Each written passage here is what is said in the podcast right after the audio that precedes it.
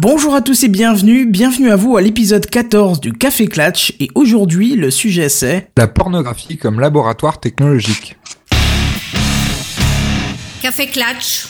et voilà votre Café Clatch préféré et aujourd'hui comme d'habitude euh, on n'est pas seul alors bien sûr je suis avec William comme d'habitude mais aujourd'hui on plus- est trois. Voilà c'est ça on est avec euh, notre cher Arnaud Doucet salut Arnaud comment ça va? Bonjour, bonjour. La grande forme Mais qui es-tu? Ça va mieux. Ouais qui es-tu? Dis-nous voir un peu Euh, qui je suis? Oh là là, bah, je suis Arnaud Doucet. du- Tapez sur Wikipédia, vous trouverez. Non, même pas malheureusement, je ne suis pas assez célèbre pour ça. Euh, donc du podcast euh, The Broclash et Plaisir de rougir.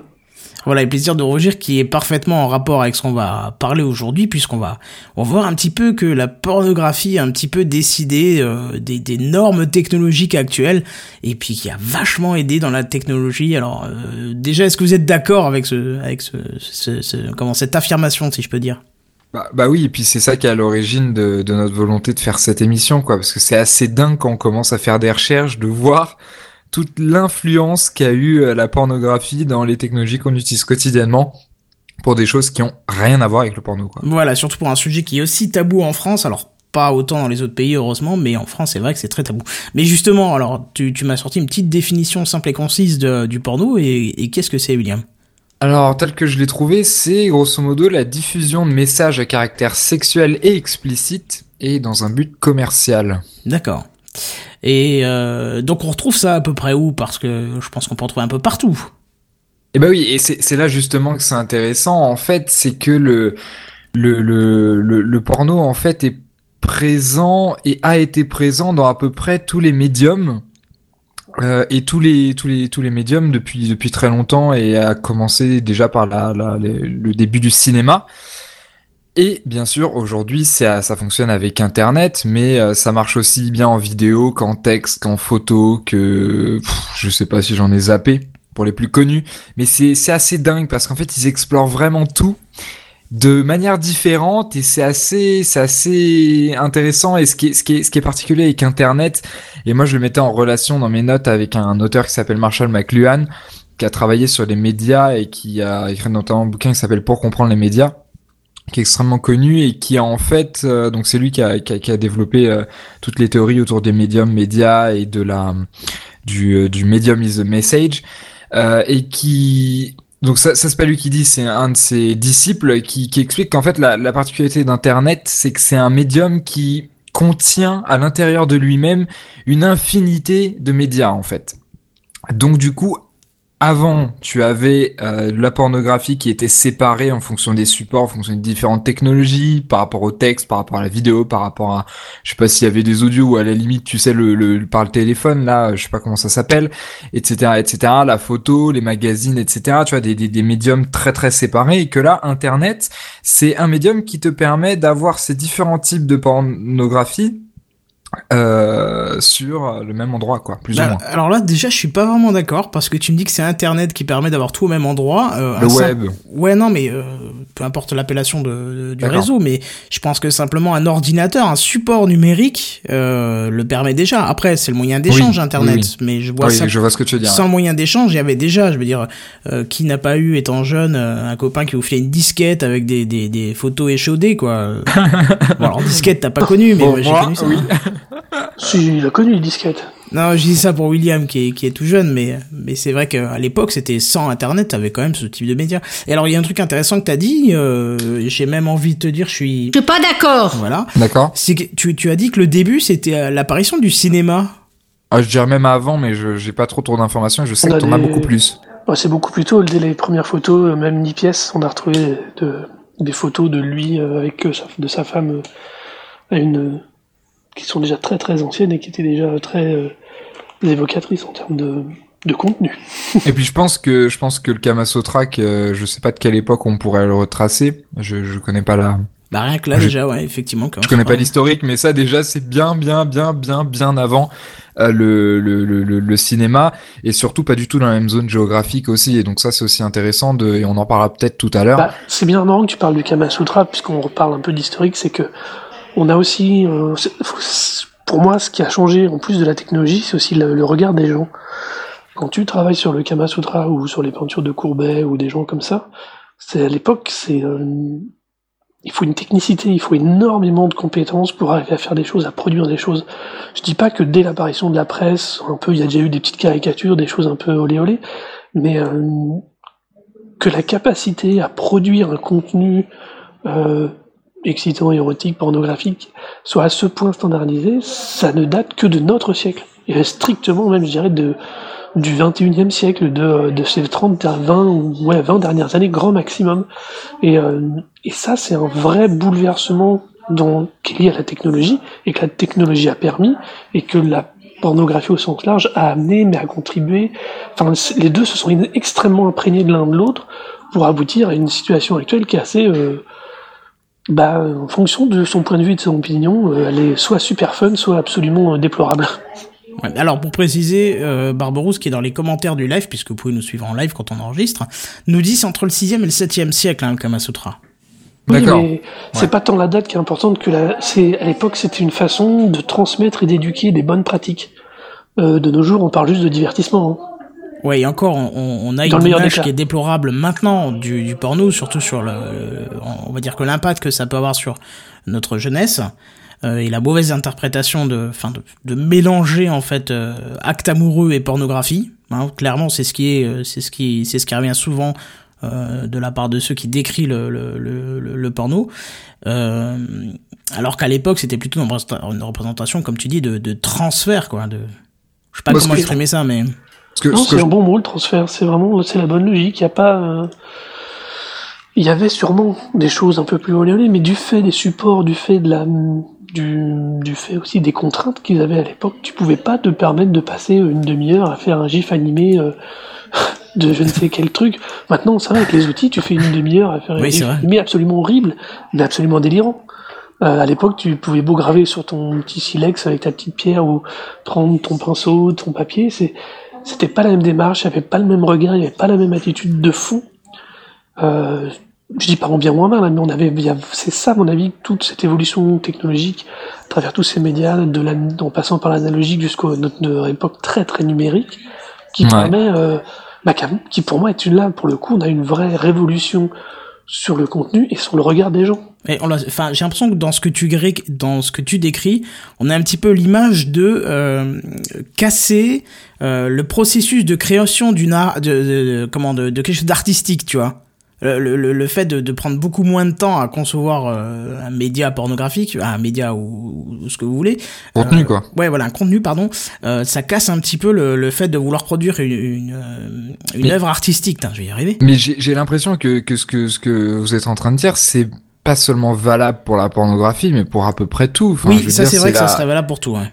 C'est la, c'est la simplification des, des processus de création. Enfin, je veux dire, c'est, enfin, il suffit de discuter avec euh, ne serait-ce que des graphiques, des graphistes qui ont bossé ces 30 dernières années. Euh, il suffit de discuter avec eux pour voir à quel point leur métier euh, s'est simplifié d'un point de vue technique, ou en tout cas a beaucoup évolué.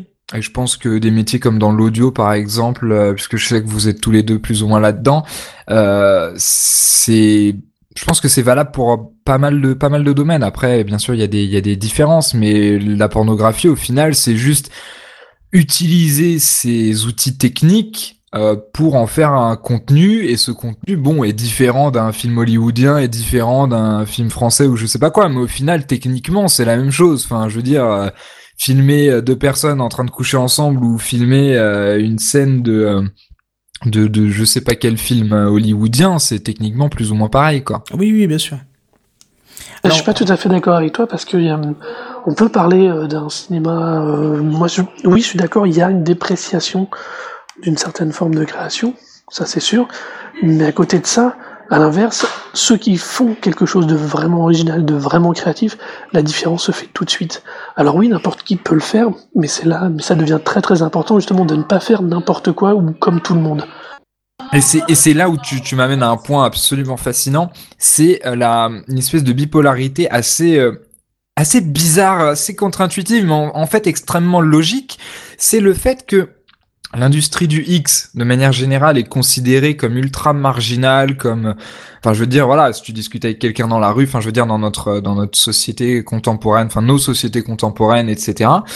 Mais à la fois, donc, tu vois, quelque chose de très, très marginal, et à la fois, à l'intérieur même de l'industrie du X, c'est quelque chose d'ultra normatif, ultra normé, avec des catégories bien spécifiques, bien séparées, bien, bien cloisonnées un milieu ultra machiste par exemple, mais ça c'est un exemple parmi parmi d'autres et celui-là était, était était très facile. et et du coup, tu vois, tu as cette opposition entre ces deux choses qui je trouve assez assez intéressant quoi. Je pense que enfin dans ce que tu dis, il y a un truc hein, tu dis c'est la catégorisation et la sectorisation, elle ne vient que depuis l'explosion du marché. Avant, tu avais une offre plus ou moins variée, euh, ultra classique, suivant les trois grandes tendances euh, habituel. Euh, donc, si tu veux, t'avais pas non plus euh, une pléthore d'offres. Le fait que maintenant Eh oui, tu puisses rentrer des mots-clés de... Enfin, je sais pas, quoi. Enfin, vous avez tous déjà fait au moins une fois, ne serait-ce que pour avoir des recherches donc, sur Google avec des mots-clés euh, euh, horribles pour essayer de voir ce qui sortait. Et, c'est, et ça, ça, ça n'existe que de, moins- depuis moins de 10 ans. Mais oui, parce que le, le web au final, qu'est-ce que c'est? C'est juste Ah, un espace de hein. Oui, bah, un espace documentaire et surtout un espace de commentaires. Et ce qui amène au, au système de tag, de mots-clés, de hashtags, ou enfin peut-être pas hashtag dans le porno, mais euh, où en fait l'utilisateur a un mot à dire sur le contenu. C'est-à-dire que là, une époque où, euh, grosso modo, telle ou telle société de production de films X allait, euh, allait choisir ces sujets par rapport à ce qu'il avait envie ou par rapport à éventuellement une étude de marché, j'en sais rien. Eh bien, aujourd'hui, en fait, le contenu va être dicté par rapport aux mots-clés qui vont être le plus souvent tapés dans euh, tel ou tel moteur de recherche de tel ou tel euh, site porno et du coup il y a une présence plus significative de l'utilisateur et du coup de ses fantasmes en fait. Bah, tu vois c'est ce que je veux dire? Bah, c'est Alors surtout qu'à- socialiser sa demande aussi, hein.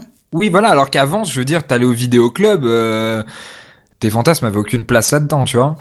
Oui, mais sauf que leur expression était complètement différente. Tu euh, t'allais chercher suivant euh, tes préférences personnelles, tes préférences ton orientation, ou les trucs qui te posaient des questions, mais l'offre se limitait à ce que tu trouvais dans des sites, euh, on va dire euh, génériques. Je parle pas bien sûr des boutiques spécialisées qui ont toujours existé, euh, qui elles avaient une offre un peu particulière parce qu'elles demandaient déjà une démarche très travaillée sur soi pour s'y rendre et pour trouver de- des contenus. Ce qui change beaucoup mais pour euh, pour euh, des raisons totalement différentes à celles des technologies mais Oui. enfin bref. Oui, non, mais bah non, pas bref, justement, c'est c'est les technos qui ont impacté à tel point sur le, la capacité à diversifier l'offre, à la cibler, que euh, bah, ça change tout. Tu as parlé tout à l'heure de, de, de- de- de- d'études de marché. Il y a 15 ans, on n'en faisait pas sur le, sur le, par exemple, des, des sociétés comme Dorsel ou Bradzer ne faisaient pas d'études de marché. Maintenant, elles en font tous les trimestres au minimum. Et Parce, tu- parce que ça impacte, ça impacte directement et parce que leur coût aussi de cette- des études a baissé. Parce qu'ils ont des, des trackers sur tous les sites qu'ils euh, qu'ils vampirisent ou bien même qu'ils mettent, qu'ils montent en place. Ils ont des trackers sur tout ce qui passe en téléchargement, qu'il soit légal ou illégal.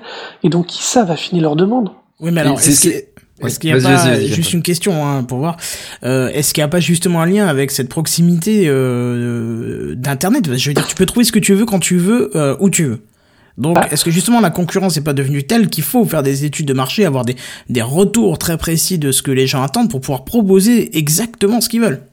Parce qu'avant, à la limite, comme tu dis, tu allais dans ton vidéoclub, et puis, euh, bah, à la limite, j'ai envie de te dire, t'aurais retrouvé les plus gros éditeurs, et ça s'arrêtait là. Mais maintenant, euh, n'importe quel kidam qui va acheter une GoPro, euh, va se filmer avec sa copine et se dit, bon, bah, ok, on fait ça, quoi. Non, mais c'est- malheureusement le cas, hein. On en parlera un peu plus tard sur les technologies employées et qui fait ça et comment ils le font, mais, mais, euh, est-ce que justement, c'est pas ça qui fait la différence? Et justement, c'est parce que c'est devenu accessible, comme on parlait tout à l'heure de à tout à chacun, mais vraiment au sens premier du terme, que du coup les acteurs économiques, pour euh, dire un mot qu'adore William, euh, ont dû ajuster, travailler différemment, et, et dans, dans, dans un milieu qui avait déjà tendance à se porter facilement sur la techno pour essayer de créer la différence vis-à-vis du voisin, euh, depuis 20 ans, c'est euh, c'est vraiment, ils ont vraiment boosté les technos. On va sûrement en parler après, euh, toute la logique du streaming, tout le fonctionnement de YouTube et tout ça. Ils ont vraiment poussé les choses à un point qui permet justement d'avoir énormément. Alors, ils vont pas être Bah. normalement innovateurs, mais ils vont être des expérimentateurs et des validateurs. Des valideurs, comment dire Oui, des, des valideurs de techno. ouais. Je peux, je peux juste aller forcément dans, dans la direction vers laquelle tu te diriges. c'est que tout à l'heure, il y a, il y a cinq minutes, tu parlais de, tu parlais de Dorsel. Dorsel, c'est la société justement qui matérialise le mieux ça. C'est la société euh, ultra innovante par rapport à ça. Et euh, quand tu dis c'est pas des innovateurs et c'est exactement ça, c'est-à-dire que c'est pas eux qui vont inventer les nouvelles technologies, c'est pas eux qui vont inventer les nouveaux supports de stockage, les euh, nouvelles technologies de euh, streaming ou je sais quelle autre euh, technique. C'est des choses qui ont, ont été inventées autre part. Euh, qui, qui, qui peuvent venir de, de domaines extrêmement variés, sauf que la spécificité du, du, du porno, donc je veux dire euh, dans le monde contemporain avec Internet, etc., c'est que c'est c'est c'est lui qui intègre ces innovations. C'est eux les, les early adopters. C'est eux qui vont être extrêmement pra- pragmatiques comme business. Enfin, je veux dire, voilà, le porno, c'est pas du tout humaniste, quoi. Hein, Ah euh, non. je, je veux dire, voilà, c'est considéré comme un business sale, comme ça reste en marge, etc. Et Attention en France. En- oui, voilà, Surtout oui, en clairement. France, cette clairement. réputation, mais. euh, mais Voilà. alors, Non, c'est- non, il y a, non, non, faut, oui, en France, on est très particulier là-dessus, mais il y a toujours eu une frange euh, d'exploiteurs à côté d'une frange de simplement des gens qui avaient une philosophie, une idéologie. euh, euh, c'est c'est toi, William, qui l'évoquait dans les notes là de préparation. C'est c'est que c'est d'abord un une idéologie qui est venue euh, d'abord pour la satisfaction personnelle, mais qui a connu une certaine explosion dans les 60-70 autour et après le mouvement hippie. Donc il y avait déjà, euh, il y avait une certaine façon de voir. Après. euh, on parle d'argent, on parle de, de, de corps, de, de sexualité. Automatiquement, il y a toujours du rapia, du pas beau, du pas gentil, et qui vient chercher, euh, Et, et quand tu vient chercher des choses qui n'ont finalement plus rien à voir avec le, les, on va dire, les grandes idées de départ. entre quand guillemets. tu quand tu parles de quand tu parles de pas gentil, j'ai envie de parler de l'image qui est en fond euh, a priori, je sais pas Kenton, du du du live. Qui Oui, est oui, une affiche d'un d'un d'un qui est une affiche d'un film qui s'appelle Deep Throat. Et euh, vous connaissez la traduction, je me- m'engage pas là-dedans. Le deuxième mot, ça me dit rien, mais je suppose que c'est très sombre et très creux. Euh, non, c'est juste la gorge, mais bon, ouais. D'accord, ok, ok. ouais, c'est sombre et creux, donc ça va, ouais. Aussi, ouais. Euh, non, mais en fait, ce- je voulais parler de ça euh, par rapport à la mafia. C'est-à-dire que tu parlais de, tu parlais de sombre, de, de, de trucs un peu. euh, Mhm. Enfin, je sais plus quelle expression t'as sorti, mais bon, c'était par rapport à ça. Et c'est qu'en fait, au final, tu t'aperçois. Enfin, j'étais assez fasciné en faisant les recherches sur cette émission de voir que euh, l'un des acteurs principaux qui a fait euh, progresser le porno euh, entre euh, justement quelque chose de pas connu, etc., au porno qui arrive sur le web, enfin qui est arrivé sur le web. Eh bien, au final, qu'est-ce que c'est? C'est la mafia. C'est la mafia, notamment américaine, notamment italienne, qui saute sur location, qui au même titre qu'elle va faire de l'alcool clandestin, que elle va, qu'elle va faire différentes, qu'elle va utiliser différentes manières de, de récupérer de l'argent, de blanchir de l'argent, etc. Et bien en fait, le porno devient un de ces moyens-là. Et ce qui est assez marrant, donc c'est ce film qui est en fait le premier fil- film culte porno américain qui a été tourné en 72 qui est en Floride, etc. Et qui en fait a coûté 26 000 dollars à produire et qui, je crois, a euh, rapporté aux alentours de 600 millions de dollars. Et donc, du coup, que, enfin, ça revient exactement à ce que je te disais tout à l'heure du, du business euh, ultra pragmatique, pas humaniste, enfin, qui, voilà, ils sont là pour se faire de la thune. Alors aujourd'hui, bien sûr, c'est plus la mafia, ou en tout cas plus de la manière dont on, dont je viens d'en parler, mais euh, tu as toujours cette truc-là, voilà, le, les innovations technologiques, le fait d'utiliser, par exemple, HTML5, on peut en parler, euh, etc. C'est pas parce qu'ils ont envie d'être innovants, c'est pas parce que c'est cool d'avoir du HTML5 sur son site, c'est juste parce que parce que c'est un moyen euh, de, d'être de se mettre plus en avant, de éventuellement. euh, bon, après, ça va faire marxiste si je dis ça en premier, c'est pour ça que j'ai mis plus en avant au début de ma phrase. Euh, mais c'est euh, de, de gagner plus d'argent. Alors moi justement, tu parles d'argent, j'ai quelques petits chiffres un petit peu pour vous faire mousser les méninges parce que euh, c'est Ah c'est oui, ça doit être flippant. Aussi, les ménages. Alors c'est super intéressant parce que je, je m'imaginais pas du tout euh, que c'était à ce point.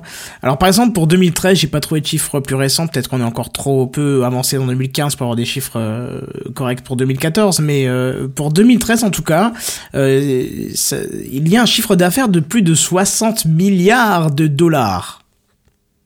Donc Oh sur, Dieu. sur, sur le, le, le globe- le monde global du porno. Hein. Donc voilà. Enfin moi ça m'a ça m'a ça m'a trouvé ça m'a semblé plutôt important parce qu'apparemment c'était au-dessus du, euh, du du du chiffre d'affaires du jeu vidéo. Donc ça me semblait quand même assez hallucinant, tu vois. Parce que Eh ben, j'étais justement en train de comparer parce que en soi, euh, je réussis pas à me donner une idée de ce que ça, ce que ça fait, et du coup, j'essaye de trouver des comparaisons. Et euh, pour le, à titre de comparaison, c'est 66 milliards d'euros en 2013 aussi, le ah, jeu vidéo. Ah, donc il est un petit peu en dessous. Euh, par Bah, contre, le jeu- problème, faudrait juste vérifier quand même si ça tient pas compte à tout hasard de tout ce qui est accessoires et gadgets et tout ça, parce que euh, Ouais. c'est aussi un marché à très très forte marge, ça. bah, en tout cas, c'est le, c'est, c'est le Et, budget euh, complet hein, pour tout le domaine pornographique. Donc je pense que les accessoires, effectivement, sont avec. Hein. Ouais, alors que là, quand tu compares avec le jeu vidéo, on est quand même que sur du, du monodomaine, entre guillemets. Là, c'est très rare qu'on compte tous les produits dérivés dedans. Hmm, effectivement. Euh, Sinon, en soi, de toute façon, ça reste... euh, techni- techniquement, ça reste une des industries les plus euh, productives, dans, dans, déjà en masse. ouais. Euh, ça, c'est incontournable. La quantité de vidéos tournées et de volume que ça représente en gigaoctets est assez sidérant. J'ai aussi des chiffres là-dessus. Euh, bah, bah, je te laisse continuer, mais c'est vraiment impressionnant. Bah, c'est, c'est tout, c'est tout court à dire, mais ça, ça suffit à, à étonner. Ça génère un tiers du trafic internet mondial. Alors ça, je me suis toujours demandé comment ils calculent ça. Alors, je sais pas, mais je pense qu'ils ont tout Les simplement. URL. Euh, Oh, je pense pas, non, parce que une fois que t'as l'URL, tu sais pas ce qui est consommé sur, euh, sur la même page, par exemple, tu vois, ou, sur. ratio URL, vide, sa ratio URL est euh, temps de latence. Combien de temps tu restes sur une page, machin, bidule, à partir de quel moment tu la comptes. Et en vérité, c'est lié aux URL, et ça, doit- ça aussi, ça doit aussi inclure les téléchargements qui sont du coup considérés comme de la conso. D'accord, parce que moi j'aurais plutôt pensé à, à tout simplement. euh, euh, oui, bah oui, oui, oui, c'est vrai que du coup t'es obligé de passer par l'URL pour voir ce qui passe, mais. J'aurais pensé à, tout simplement les bandes passantes qui, qui hébergeaient du contenu. Tu Bah, vois ce que le, problème, le problème, c'est qu'il y a t'as pas mal. Alors, c'est le paradoxe, c'est que euh, il y a quand même beaucoup de sites qui sont en vérité des sites miroirs euh, en chaîne, en exact, oui. pour Mm. générer uniquement. Sur, en vérité, si vous, il y a le, le con- c'est sûrement un des contenus les plus syndiqués au monde, dans le sens où il est réutilisé ad vitam aeternam sur plusieurs sites, sur une, énormément de sites. Mais là où ça devient intéressant au niveau euh, du monde justement de la comptabilité, c'est que malgré tout, une personne qui va aller sur un site ne va pas aller sur un autre une fois qu'elle a trouvé ce qu'elle veut. Contrairement à tout le reste de, du, du- de la navigation sur le web, quand t'as trouvé, tu bouges plus. Entre guillemets, s'entend. Euh, tu vas pas aller te dire, tu vas pas aller comparer l'offre à côté. Ah non, c'est vrai. Là. Tu Exact. compares pas, tu restes là. D'où le fait que leurs chiffres sont assez sidérants parce que tu peux plus facilement quantifier finalement euh, un utilisateur qui va trouver un contenu et y rester un certain temps qui peut te dire oui ça c'est du contenu validé, du contenu qualifié, la personne est vraiment restée sur la page, à côté de 80% des autres évaluations que fait Google de n'importe quelle page, ne serait-ce que d'un journal. C'est très compliqué d'évaluer le temps de lecture d'une page par quelqu'un, alors que là, pour le coup, pour ce type de contenu, c'est extrêmement simple de savoir si la personne est restée ou pas. Ouais, ouais, clairement, clairement. Ah, c'est super intéressant. Je voyais pas ça comme ça, mais c'est vrai que c'est très très intéressant de voir ça comme ça. hein. C'est des, calculs de, de fréquentation. Mhm. Non, c'est bien vu, bien vu. Et c'est pareil, on, ça rejoint ce, qu'on- ce, que- ce dont on parlait, c'est-à-dire que c'est une fois de plus, c'est eux, donc c'est une technologie de traçabilité, de questionnement, de temps de réponse qui, a été affinée grâce à ce type de contenu, parce que euh, Google, même si Google joue le prude au niveau de l'indexation des contenus, il faut jamais oublier une chose, c'est qu'il le voit quand même passer. Et que ça, ça lui permet de quantifier quelqu'un qui reste sur une page en comparaison de quelqu'un qui va pas rester sur une page. Et ça, ça permet d'affiner énormément des algorithmes de fréquentation. Ouais, enfin, tu, tu dis qu'ils ils sont prudes sur l'indexation, mais quand tu enlèves le safe search et que tu cherches des trucs standards, mais vraiment standards dans image, euh, tu as une chance sur 5 de tomber sur une image pornographique dans les premiers résultats, euh, dans la première page ou deuxième page de recherche d'image, par exemple. Hein.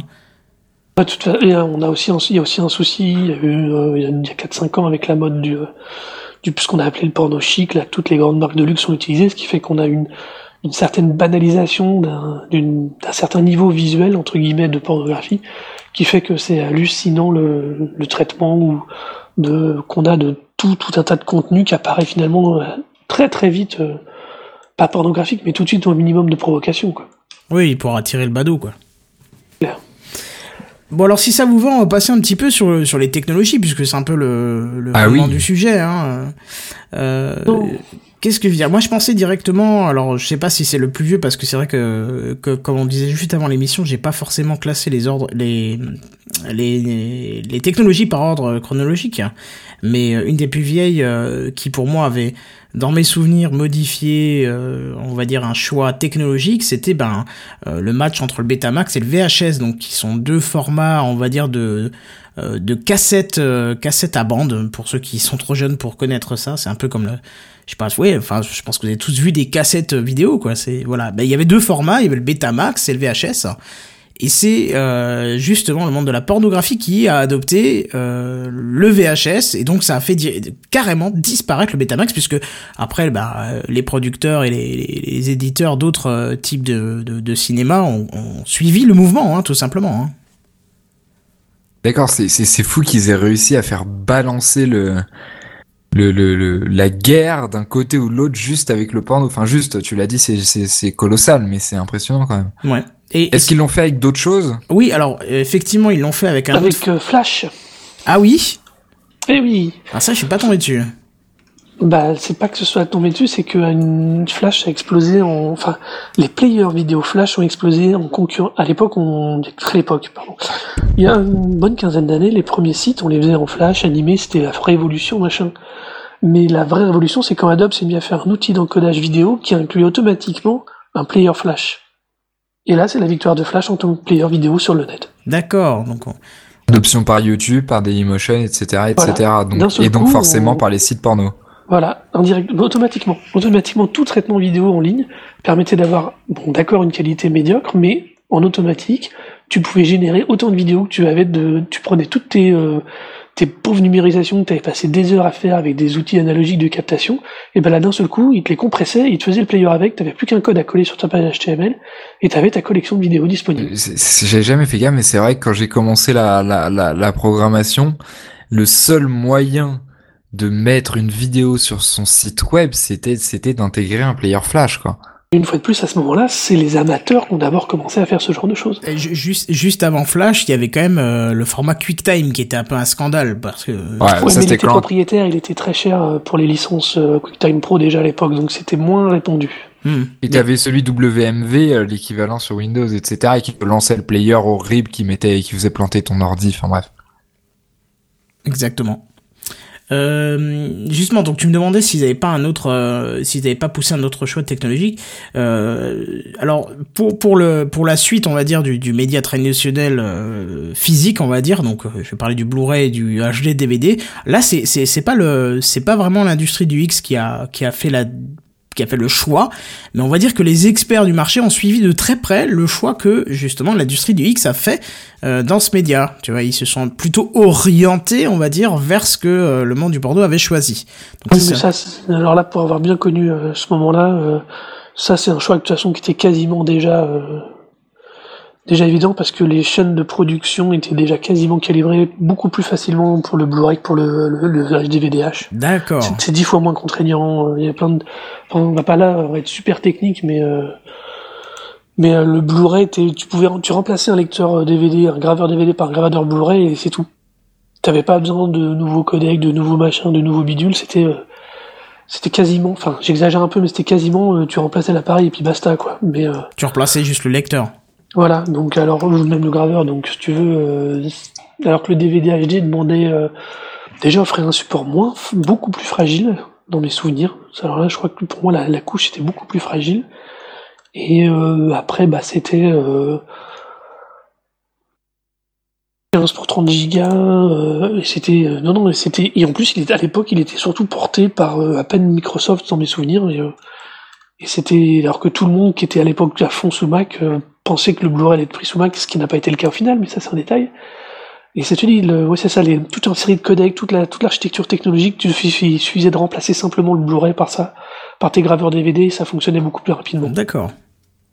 Ça, ça reste du MPEG au final, quoi, sans, sans aller trop loin, mais d'accord, ok. Le MPEG restera. C'était pas, c'était pas sur les codecs, si tu veux, sur le, le format d'encodage, c'était vraiment sur la gestion des supports où c'était plus simple. D'accord. Ok, ouais, là, après, ça sera trop technique pour qu'on suive euh, le détail. Euh, Qu'est-ce que je veux dire? Revenons une seconde au euh, DVD. Alors ça, c'est pour les plus vieux d'entre nous. Je sais pas si vous avez connu le départ du DVD. Euh, il y avait quelque chose qui avait été présenté, euh, on va dire lors du lancement de la technologie et que je n'ai que vu, euh, que je n'ai que vu dans un chez un buraliste. Je m'explique. Alors en fait, c'est l'exploitation du multi-angle du DVD, parce qu'en fait sur un sur un DVD, on a la possibilité, si vous avez encore un vieux DVD, et je dis bien un vieux, hein, parce qu'un récent DVD n'a peut-être plus l'option. En tout cas, je l'ai je l'ai pas vu sur le, le dernier truc que j'avais vu, mais il y a une option angle. En fait, ça permettait, euh, si le DVD bien sûr avait la fonction double, enfin multi-angle, de changer l'angle de vision en fait sur, sur, sur votre film. Et euh, donc au début, on en fait pas mal de publicité, mais aucun film, on va dire, n'est allé dessus. Sauf que quand j'étais plus jeune, ça m'avait marqué. J'étais chez un buraliste euh, pour prendre un magazine de type informatique, et puis il y avait toujours le, vous savez, le comptoir du dessus, celui qui était tout en haut, qui était censé être pas visible euh, pour les enfants. Il y avait un magazine qui, un magazine X, qui contenait un DVD, et euh, je le voyais de loin. Forcément, ça, ça m'intriguait. J'étais gamin, et je voyais en plus de ça en tout gros, euh, DVD inclus. Choisissez votre angle de vue tu vois? Et c'était assez intéressant de voir que euh, justement. Mais ça, c'était à quelle époque C'était en 1200 avant Jésus-Christ, je crois à peu près. D'accord, non, mais ce c'était assez, c'était en 90, 95, je sais pas quand, quand c'est mais- sorti encore le DVD, mais c'est, ce qui est assez fou par rapport à ça, c'est que euh, c'est que c'est un vieux rêve qui aujourd'hui commence à reprendre réalité avec la réalité virtuelle, par exemple. ou même avec YouTube et le multi-angle. Hein.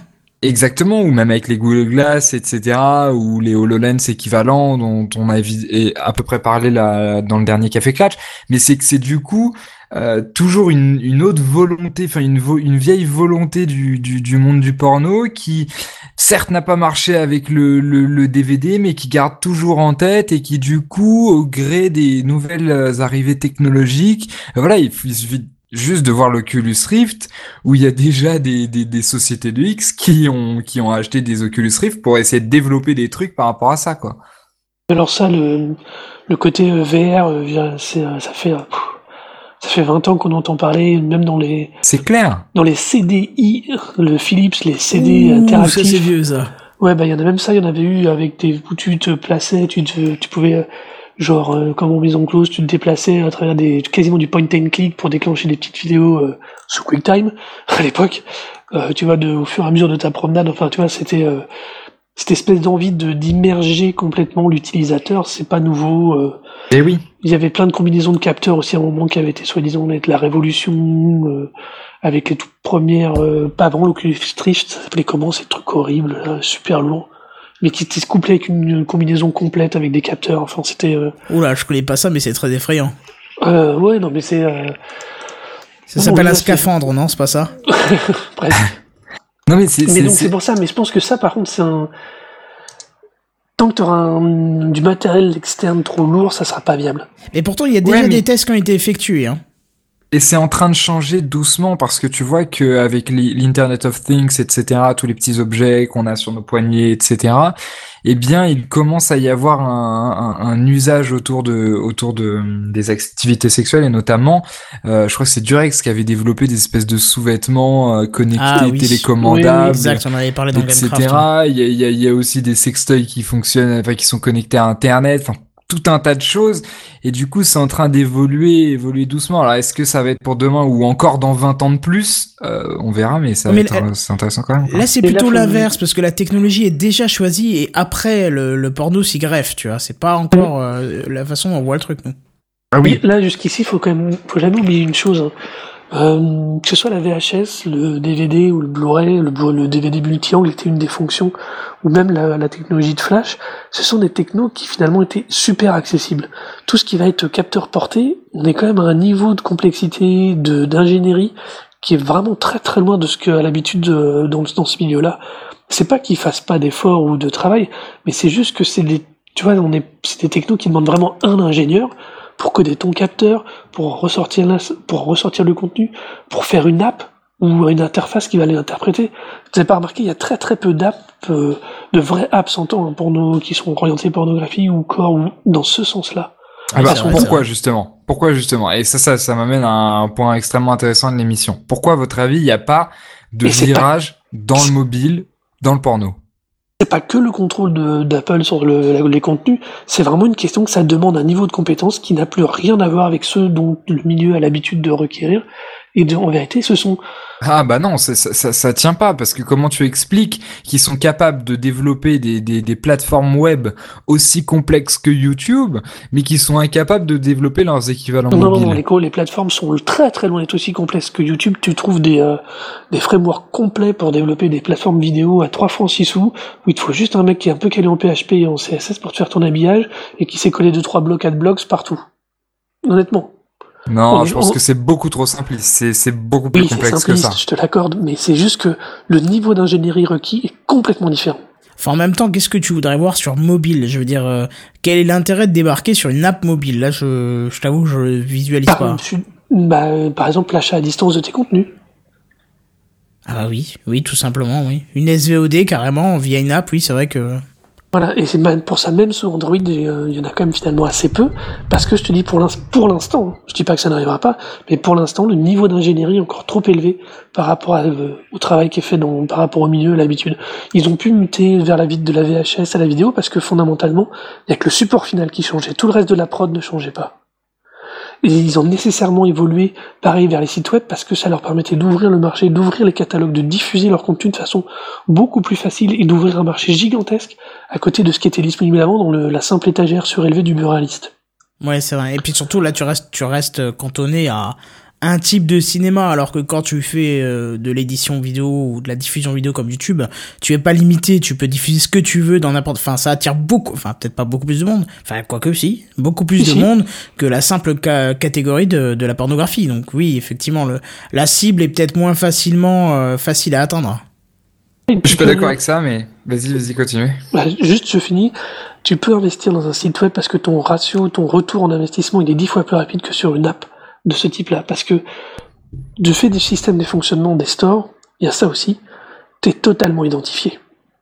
Tu, tu, es identifié dans ton achat, dans ton investissement de l'application. Alors que sur un site web, même si on sait tous que c'est plus ou moins faux, t'es quand même ton anima donne au moins le retour d'être protégé. enfin, à partir du moment où tu fais l'achat, tu lèves l'anonymat, donc que ça soit sur mobile ou web. Oui, mais tu peux vider ton cache. Ah oui, d'accord, tu veux dire dans le sens ne pas laisser de traces. Euh, voilà. Oui, mais anonymat par rapport à qui? Par rapport à Google, par rapport aux gens qui vont utiliser ton téléphone, par rapport à ton historique, par rapport à quoi? Alors l'anonymat dont on parle, c'est vraiment une façon de voir les choses. C'est pas de l'anonymat au sens. Euh, bah, c'est quelle façon de voir les choses justement? Bah c'est l'anonymat par rapport au fait que le, tout le toute l'a priori qu'on a sur tous ces contenus et sur cette manière de les voir ou de les consommer qui fait que oui, parce que ça reste on a l'impression que derrière ton écran, t'es personne. On, tout le bashing qu'on a, pas que lié d'ailleurs à la pornographie ou à tous les supports, c'est quand tu vois tout le bashing qui existe sur Internet vis-à-vis de ça, euh, parce que les gens se pensent cachés derrière un simple pseudo, bah c'est tu vois, c'est typiquement ce qui fera là toujours pour tout, tout, au moins pour l'instant, au-delà pour moi du problème technologique d'investissement de d'ingénierie, c'est de toute façon pour l'instant quand tu es sur ton téléphone, tu télécharges une appli sur ton téléphone si tu le télécharges sur un site web. Donc le donc donc selon si je comprends bien ce que tu dis, en fait euh, le, le, le, porno n'arriverait pas et ne pourrait pas arriver sur mobile parce qu'en fait t'es beaucoup trop visible, beaucoup trop identifiable euh, comparé au web, c'est ça? Exactement. Ah non, moi je, je suis pas trop d'accord euh, avec ça. Pas d'accord? Euh, je, je, je vois tout à fait ce que tu veux dire. Voilà après, évidemment, il y a, forcément une partie de vrai et c'est forcément beaucoup plus flou que simplement c'est vrai ou c'est faux. concernant la partie d'investissement technologique, euh, je, dis pas, à la limite pour tous les, les sites lambda euh, de porno euh, à la limite, ouais, on a même vu qu'il y a des, qu'il y a des, qu'il y a des plugins WordPress qui ont été développés pour générer automatiquement du contenu sur les sites, du contenu pornographique sur les sites. C'est-à-dire que vous, voulez créer un, site pornographique, vous avez juste à acheter un nom de domaine, prendre un thème WordPress, installer un WordPress qui coûte que dalle, quoi. Hein, ça se compte en quelques, quelques pièces de 1 euro, quoi et au final vous téléchargez cette, cette ou ces extensions et vous appuyez sur un bouton et ça allait mettre automatiquement du contenu et le mettre à jour et il vous, il, vous suffisait juste d'ajouter des adblocks, euh, des adblocks, des ads, euh, enfin des différents types de, de, de publicité pour euh, pour monétiser votre site et pour éventuellement générer du contenu et faire deux trois bidouilles pour avoir un peu des SEO etc donc voilà. Ça par rapport à ça je, je suis d'accord. Maintenant si on parle par rapport aux euh, gros gros gros sites porno aux euh, gros enfin aux grosses industries quoi dont Dorsel peut éventuellement faire partie avec certains de ses services etc. j'ai je suis tombé sur un chiffre qui qui qui, qui disait que par exemple X Hamster est visité par 20 millions de personnes par jour. Donc on parle de choses assez assez assez colossales euh, déjà de, en, en termes de, de et puis derrière techniquement il y a quand même toute une un énorme travail. Je sais pas combien ils sont derrière par site, etc. Comment c'est réparti, mais c'est du c'est du travail lourd, des investissements lourds, et je pense que peut-être pas aussi complexe que YouTube parce que là on ce serait peut-être trop extrapolé, mais en tout cas je pense que c'est euh, au moins aussi complexe que des concurrents de YouTube de type Vimeo, Dailymotion ou quoi, et etc. Par rapport à l'aspect technique. Après par rapport à l'aspect de de, de l'anonymat. Euh, que tu évoquais par rapport au, mobile et pourquoi en final on n'a pas de porno sur le sur le mobile à part justement les, les versions mobiles des sites internet. Et c'est c'est là l'un de mes arguments c'est que si c'était si inintéressant euh, pour pour un site pornographique ou si c'était si euh, inutile pour un consommateur d'avoir du porno sur son mobile ou qu'il voulait pas se faire identifier, etc., alors les versions mobiles de sites pornographiques ne fonctionneraient pas aussi bien. Je parle pas site mobile. Là, je précise très clairement, non, moi je te parle vraiment d'app qui permettrait par exemple justement, euh, de vraiment d'app dédiée à un, Mais au à un final, système. Au final, les, les, les, les deux choses permettent de consommer des vidéos porno ou des vidéos ou autres contenus pornographiques. Alors certes, par des moyens différents, mais voilà, on est d'accord. Oui, mais ça qui- fait toute une différence parce que tu Oui. peux, euh, parce que mais tu connais, tu connais cette célèbre euh, photo de euh, de ton de l'historique de euh, de Safari dans dans iOS, là où il est vide? Tu, tu sais, seuls les vrais savent. Non, d'accord. Ah, je Tu vois, pas typiquement. Eh bah, tu fais, t'as jamais vu cette photo tournée qui dit, euh, qui montre la, la fenêtre de l'historique de Safari vide, euh, et qui dit seul, et là on sait pourquoi tu l'as vidé? Oui, d'accord, ouais. Tu vois, mais, mais ça c'est possible. Avec une app qui est en dur dans ton téléphone, tu peux pas. Non. Voilà, tu vois, c'est en ça. Et c'est pour ça, que je dis, entre le gap technique et le recrutement particulier que- qu'imposerait de faire une app mobile, plus son système de diffusion, plus le, toute cette contrainte que ça implique, c'est, je, honnêtement, je pense pas, et ils n'ont pas, eux, et honnêtement, ils n'ont pas non plus d'intérêt à développer ce type de support. Eh ben si justement, si justement et le et la, la- les versions euh, des sites pornographiques en mobile le prouvent justement qu'il y a un intérêt, Oui. qu'il y a une demande par rapport non, à ça, Tu par rapport à confonds la consommation mobile. Alors là, pour moi, tu confonds deux choses. Il y a une consommation immédiate, c'est-à-dire qu'il y a, euh, j'en ai besoin, j'ai, grâce au, grâce à la 3G, je peux télécharger ma vidéo base dev de, euh, à tout moment où je sois, euh, aux toilettes du bureau, euh, tu vois, n'importe où, Mhm. typiquement.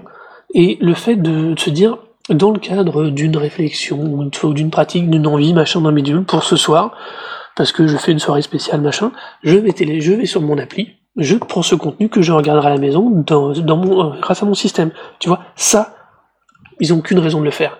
Je dis pas que ça ne peut pas changer si le, si la partie wearable, ce qu'on parlait tout à l'heure, tous les accessoires, tout, tout ce qui est embarqué, Mais- euh, explose, mais il faudrait que les coûts baissent vraiment énormément en Mais termes non, de non. développement pour que ça marche. C'est c'est mettre la charrue avant les bœufs parce que toute cette étape d'application et de télécharger une application de toute façon n'existe pas donc on n'a aucun recul là-dessus on sait pas du tout les usages qui Ah, je suis pourraient d'accord. Y- ou qui pourraient pas y avoir On- c'est c'est que des suppositions des Bah, apparemment, Oui. il existerait, c'est Mister SimSim qui nous dit ça. Euh, c'est un mineur qui nous dit ça, je précise. Il y a une, il faut le, voilà, il y a, euh, il y a une app mobile euh, de YouPorn sur Android. Euh, Je pense, oui, forcément, c'est sur Android puisque sur iPhone ça passerait Alors, pas.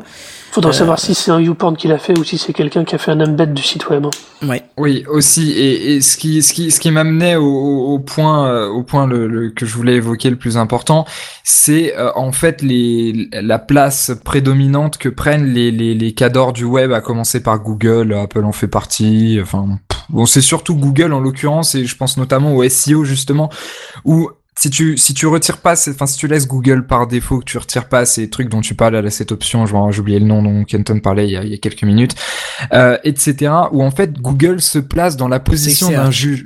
Comment tu dis safe search Self search. D'accord. Euh, où en fait Google se place dans la position d'un espèce de juge moral où eux-mêmes mettent des bâtons dans les roues des sites porno ou des sites porno ou pas, mais en tout cas des différents contenus euh, à caractère sexuel plus ou moins explicite euh, pour euh, pour justement faire des espèces de de plateformes clean. Alors quand je dis plateforme clean, ça peut être Google Search, ça peut être Google Apps, Google Market, enfin comment s'appelle déjà Google Play Store euh, Apple avec son, son, son, son, App Store, etc., etc. Euh, bon, après, il y a, y a différentes exceptions parce qu'on voit que sur le, le, Play Store, il y a quand même différents trucs euh, relativement, euh, relativement explicites etc. Et qu'au final, il y a justement ce dont parlait Mr. Simpson, une euh, Simpson, pardon, une, une, pas une profusion, mais en tout cas un certain nombre d'applications qui ne sont pas autorisées sur le store. Je précise bien que les, les sécurités par rapport à ça sont extrêmement faibles.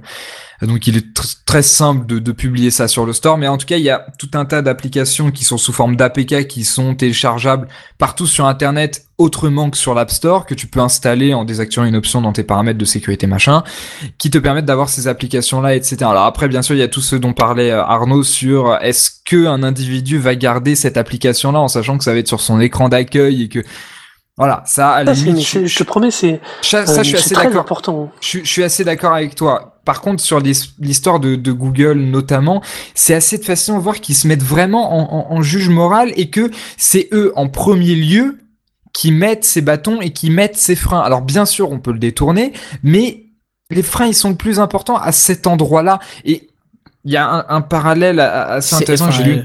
Écoute, je, je, suis obligé de te couper. Tu dis euh, on peut les détourner. C'est pas question de détourner. C'est une option en haut à droite, super visible à désactiver. Et je trouve oui, que oui, c'est vachement ça, bien. un moyen de le détourner. Mais... Non, c'est pas détourner. C'est désactiver. Je suis pas d'accord. Détourner pour moi, c'est aller à l'encontre de ce que voudrait Google. Alors que c'est pas vrai. Il te propose juste en natif de pas tomber euh, involontairement sur des images qui sont pas appropriées pour la personne qui pourrait être devant. Et c'est très bien parce que euh, un truc tout bête. Euh, j'ai Safe Search, Safe Search était désactivé parce que tu ça chez moi parce que je sais plus pourquoi. Euh, bref, et euh, au boulot, j'ai fait une recherche pour un truc, je suis tombé sur une image qui était pas claire et j'étais en train de travailler avec des élèves. On cherchait un projet, une image pour leur projet, donc il y avait pas de raison de tomber là-dessus normalement avec des élèves. Imagine-toi quoi. Donc je trouve que en natif activé, cette option est bien. Après, si tu as euh, des recherches à faire qui nécessitent de passer outre ce filtre, bah tu le désactives et c'est pas c'est pas euh, le gruger ou je sais plus comment tu veux me dire, mais c'est vraiment désactivé. C'est c'est, c'est, je vois ce que tu veux dire. Tu, tu vois, l'indexation de Google est quand même vachement faiblarde. Hein. Le, le, blocage est quand même très très très léger. Je sais pas, euh, je cherche pas sur Google. Euh... Ouais, non mais franchement, euh, faut, faut se mettre, comme tu dis, heureusement qu'il y a le safe search, voire même de bloquer tout un tas de requêtes euh, par défaut dans ton navigateur, parce que euh, quand moins quand t'as des enfants ou des ados, parce que faut pas déconner, un Google il freine que dalle. On peut, tu moi je suis pas là pour le coup, là je suis pas d'accord. Euh, je suis pas d'accord. Exactement, je, je, trouve que vraiment il bloque rien du tout. En tout euh, cas, c'est mieux que rien, honnêtement. Euh, honnêtement sans le safe search, tu tombes quand même sur énormément de conneries, quoi. Ah oui. Honnêtement, j'ai moins de problèmes avec en mettant Ghostery et Adblocks sur mon navigateur qu'en comptant sur Google pour masquer des trucs. Ghostery, je note. Ça me fera un de plus. Le, le, dernier parallèle que je ferais avec ce truc-là que je dis par rapport à Google, c'est c'est développé par un sociologue qui s'appelle Étienne Armand Amato ou Amto, qui, qui, qui parle en fait du, du monde du jeu vidéo. C'est-à-dire que le, le porno, le, le, le, monde du porno en fait euh, se finance ou en tout cas essaye de se monétiser en partie par les par les produits dérivés, sextoy et compagnie. Et, euh, et ce qui est assez marrant, c'est que le, le monde du jeu vidéo euh, et potentiellement un, un, monde qui pourrait être très intéressant pour eux. Et donc en fait, il y a, y a, exactement le même truc, c'est-à-dire que ces sociétés-là, euh, donc euh, leaders du jeu vidéo, que ce soit Sony, Microsoft, etc., etc., eh bien en fait vont vont se poser, enfin se bloquer, enfin je sais pas comment expliquer, mais qui vont essayer de bloquer cette euh, cette, euh, ils vont faire un espèce de tabou autour de, de tous les différents trucs sexuels, ce qui fait que ça va limiter l'usage de ces de ces outils, de ces consoles, de ces jeux, de ces différents webcam, manettes, etc. Officiellement, alors bien sûr, comme je te disais, on peut le détourner. C'est pour ça que j'utilisais le mot détourner. On peut le détourner. Par exemple, il y, avait une société qui s'était servi des Wiimotes en tant que vibromasseur, etc., etc. Donc, il y a toujours un, tas d'usages détournés. On peut s'en servir pour ça, etc. Mais en soi, c'est pas conçu pour ça. Et surtout, euh, les grandes sociétés, donc dans le monde du jeu vidéo en l'occurrence, font en sorte de limiter et voire de, de le bloquer au, au, au, maximum. Tu vois ce que je veux dire? Et je pense que la seule exception, ça avait été je sais plus qui, qui avait développé un sextoy autour du jeu Second Life où en fait il, ça mixait la vie sexuelle virtuelle et la vie sexuelle physique. Enfin c'était assez, c'était un bordel pas possible, mais c'était assez, euh, assez, assez intéressant.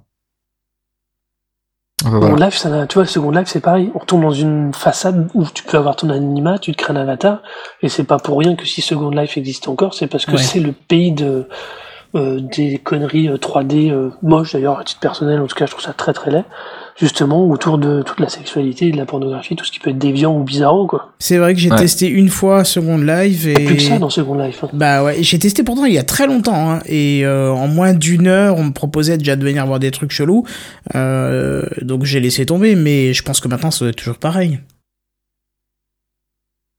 Mm. Ouais. Bref, revenons un petit peu sur la technique, à moins que tu aies encore chose à dire Arnaud. Non, justement, pour revenir justement à la partie technique, euh, tu vois, c'est typiquement l'évolution qu'il y a de, tout. On a parlé de technologie, on a parlé d'ingénierie. C'est justement, c'est tout toute l'évolution à chaque fois qu'on a vu des technologies autour du porno ont toujours été liées à un abaissement d'un certain niveau d'ingénierie qui leur permettait de se l'attribuer et du coup de, de devenir entre guillemets des bêta-testeurs et de valider certaines solutions. On a parlé de Flash pour les vidéos et tout. C'est typiquement euh, ce que fait ce milieu quand ils cherchent à étendre leur marché, à accroître leur truc. C'est ils vont, mais il y a, il y a un point, un moment ou un autre, il y a un point où ils peuvent investir et où c'est rentable. C'est pour ça que je disais ça tout à l'heure sur l'ingénierie, le, le niveau de compétence. Et c'est pour ça que je regarde, à mon avis, euh, la partie euh, Android Wear ou même l'Apple Watch, parce que il y a des trucs à faire. Alors peut-être pas pour l'instant sur le purement physique, mais sur simplement la mise en relation discrète, tu vois l'Apple Watch ou le, le, porter, si ta manche droite vibre, euh, t'as une personne compatible à ta droite, si ta, membre, ou si ta manche gauche vibre, t'auras quelqu'un de compatible à ta gauche, tu vois. Ce type de logique-là, ça, je pense qu'on va pas tarder à les voir arriver. C'est exactement ce, la notion qui se trouve derrière le terme early adopter. C'est que le, le, porno est exactement dans cette position d'early adopter par rapport aux technologies, aux diverses technologies, qu'elles soient software, hardware, euh, wearable ou je sais pas quoi. Par contre, c'est pas eux qui vont la pousser dans ces derniers retranchements ni en faire quelque chose de, plus fort. Hein. On est bien d'accord là-dessus. Clairement pas, ouais. Ils vont juste trouver une manière de l'exploiter, et là le mot est juste hein, vraiment de l'exploiter comme eux ça les intéresse par rapport à ce qu'ils veulent de, à ce qu'ils vendent. exactement. Et, euh, dans Gamecraft, euh, je crois que c'était dans le dernier, on parlait de ça et de tu sais des systèmes de, recommandations de YouTube. Ah non, pardon. Je crois que c'est Benzen qui en parlait. Euh, le, le, nouveau truc qui, qui, a été intégré à YouTube, etc. Mais avant, euh, avant qu'il y ait ça, tu avais une espèce de mosaïque à la fin de, de, de vidéos, etc. Alors je sais pas quel est le, le premier entre les sites porno ou YouTube et, et concerts à avoir intégré ce genre de système, mais c'est typiquement ce que ce que Arnaud dit, c'est-à-dire ils vont pas innover en, dans le sens strict du terme en inventant des technologies ou quoi. Ils vont juste, euh, ils vont juste trouver des usages qui vont leur servir à des fins, à des fins euh, économiques, euh, mais des usages de ces technologies qui peuvent être intéressants pour eux sans les pousser dans les moindres retranchements, mais en les utilisant pour leur propre bien. Tu vois ce que je veux dire? Mhm. Et il y a différentes, euh, différents exemples par rapport à ça. Et je pense que le plus significatif ces derniers temps par rapport à ça, c'est le player, euh, le player HTML5 où euh, les sites porno ont justement été, été le, un gros vecteur de croissance. Bien sûr, il y a eu tout un tas d'autres paramètres, à commencer par Apple contre le Flash, etc. Enfin, on va pas refaire tout l'historique. Euh, et aussi justement, tout à l'heure je vous parlais des versions mobiles des sites web, euh, le fait qu'on leur interdise, je, parle des cadres du marché euh, de, de la pornographie en ligne, le fait qu'on leur interdise de créer des applications officielles euh, D'ailleurs, je peux parler de Facebook, mais Facebook est dans la même logique que ça. Mais bref, euh, qu'on leur interdise de créer des applications officielles, ont poussé ces sites-là à utiliser des technologies HTML5 qui seraient compatibles avec le mobile, euh, certes pas dans des expériences similaires puisque c'est du c'est du web, mais en tout cas qui fonctionne quand même quoi. Mais alors tu dis un truc intéressant, tu dis euh, euh, que YouTube interdit que j'ai perdu le fil parce que j'étais en train de lire un commentaire. Voilà, Facebook interdit et tout ça il n'y a pas que directement euh, les fournisseurs en ligne de réseaux sociaux, par exemple, qui vont l'interdire. Tu regardes, par exemple, il y a un cas qui est, je crois que ça date d'il y a à peu près un an maintenant, euh, en Angleterre. Euh, je, sais plus, je crois que c'est le Premier ministre qui a décidé euh, que l'opérateur historique de, de, data chez eux, donc je ne sais pas comment il s'appelle, va tout simplement nativement interdire euh, la consultation des sites porno. Et si tu veux y accéder, il faut que tu contactes ton opérateur et qu'il désactive le filtre validé ça? Pardon? Ils l'ont fait ça, ils l'ont mis en place ou c'est parce que j'avais entendu parler de ça, mais ils l'ont fait, ils l'ont vraiment mis en place ou pas? Ah bah a priori oui, j'ai pas entendu comme quoi c'était annulé, mais euh... Je trouve que ce, ce, ce, genre de problématique dépend plus du débat sur la neutralité du net que du, que du débat sur la pornographie. Oui, tu vois ce que je veux dire? Oui, oui, bien sûr. Hmm. Parce que honnêtement, le fait de faire ça, pour moi, c'est aussi critiquable et je pourrais le débattre de, enfin, on pourrait débattre de ça de la même manière que ça concerne euh, des sites euh, terroristes ou que ce soit des sites, enfin, bah, on regarde le café claque sur les lois liberticides, ça pourrait être intéressant. Ouais, ouais, clairement. Ah, par contre, euh, si tu parles du social, moi je vois un point très intéressant par rapport au social, où justement, euh, deuxième virage que les, les, la pornographie a, pas pris, mal pris, ou je sais pas, en tout cas, elle n'est pas présente euh, telle quelle, c'est euh, le virage du social. Comment t'expliques qu'aujourd'hui le social représente une part, enfin le social, euh, réseaux sociaux, etc. représente une part extrêmement importante du marketing des sociétés classiques Prenons par exemple, je sais pas, un constructeur automobile, et que pourtant euh, le, le, le, les, les, les grands du marché de la pornographie sont pas ou peu, ou en tout cas beaucoup moins présents que leurs confrères euh, de Bah, classique. Ouais, j'ai peut-être une petite idée. Euh, regarde, ça fait quoi Deux ans qu'on se côtoie. Est-ce qu'une seule fois en privé, euh, rien qu'en privé, je t'ai déjà dit, ouais, est-ce que t'as vu le dernier Morgan, euh, Clara Morgan? Tiens, je te file le lien. Jamais de la vie. Ouais. Alors pourquoi j'irais sur un réseau social pour le faire? Si déjà, si déjà en privé, hors des regards potentiels euh, qui bien sûr sont juges en France les regards, je ne le fais pas. Alors pourquoi je le ferais euh, sur un, un site comme ça, quoi? Tu vois ce que je veux dire? Ah, je vois tout à fait. Super Surtout- honnête, hein, les réseaux sociaux, les gens sont, en ont jamais eu besoin pour ça. La technologie, regarde comment c'est vendu Snapchat au départ. Tu vois, ils ont, les gens n'ont pas besoin du réseau social en tant que tel comme vecteur. Euh, là, on peut reparler techno. Il y a, la techno a amené, le, ou les grands groupes, a- on a parlé de diffusion vidéo, mais la techno a aussi amené plein de choses. On a dit qu'elle avait démocratisé l'utilisation de, de webcam et tout ça.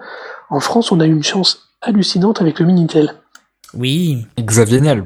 Et oui, le Minitel, il a permis l'explosion de tout un tas de petites communautés autour de, de tout un tas de sujets. D'ailleurs, pas, on parle de là, nous, spécifiquement là, on voulait euh, travailler sur, le- sur le porno, mais c'est typiquement pas que ça. Ça a travaillé pour tout. Et ce, qu'on a, ce que la France a connu avec le Minitel, maintenant, les Français, quand ils voient une appli, ils savent très bien faire la nuance entre un réseau social public, qui va être un peu, euh, qui va être public, justement, et tout ce qu'on peut faire à côté dans un réseau un peu plus fermé. Snapchat, c'est typiquement le Snapchat cartonne, par exemple, en, France. Mais vraiment, il cartonne. Et en France, on a eu beaucoup moins de soucis avec la confidentialité sur Facebook que n'importe où en Europe. C'est par hasard. On a, euh, pour le coup, là, technologiquement, des outils qui ont permis d'apprendre un tout petit peu plus, mais il faut pas rêver non plus, hein, aux gens qu'il y avait une façon de gérer son identité et surtout d'avoir accès à des contenus sans nécessairement se dévoiler.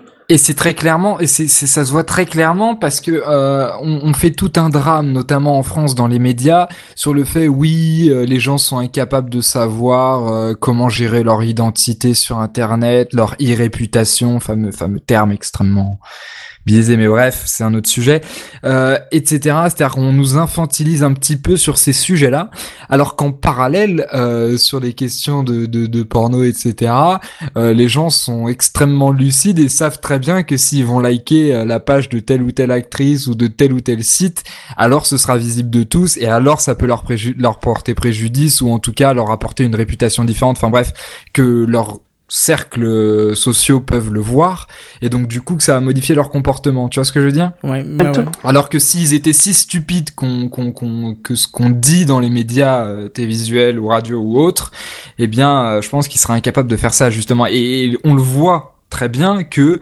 euh, comme tu disais, tu vas pas t'amuser à aller partager euh, le lien de la dernière vidéo que t'as vue ou de la, de la tweeter ou à la Ouais. limite si tu as un compte uniquement porno. Mais alors il y a un, une- un cloisonnement et ça revient à ce que disait Arnaud tout à l'heure avec l'anonymat qui est assez différent dans le monde du porno que dans le monde plus Le, Classique. le social enlève l'ano- l'anonymisation de tes actes déjà.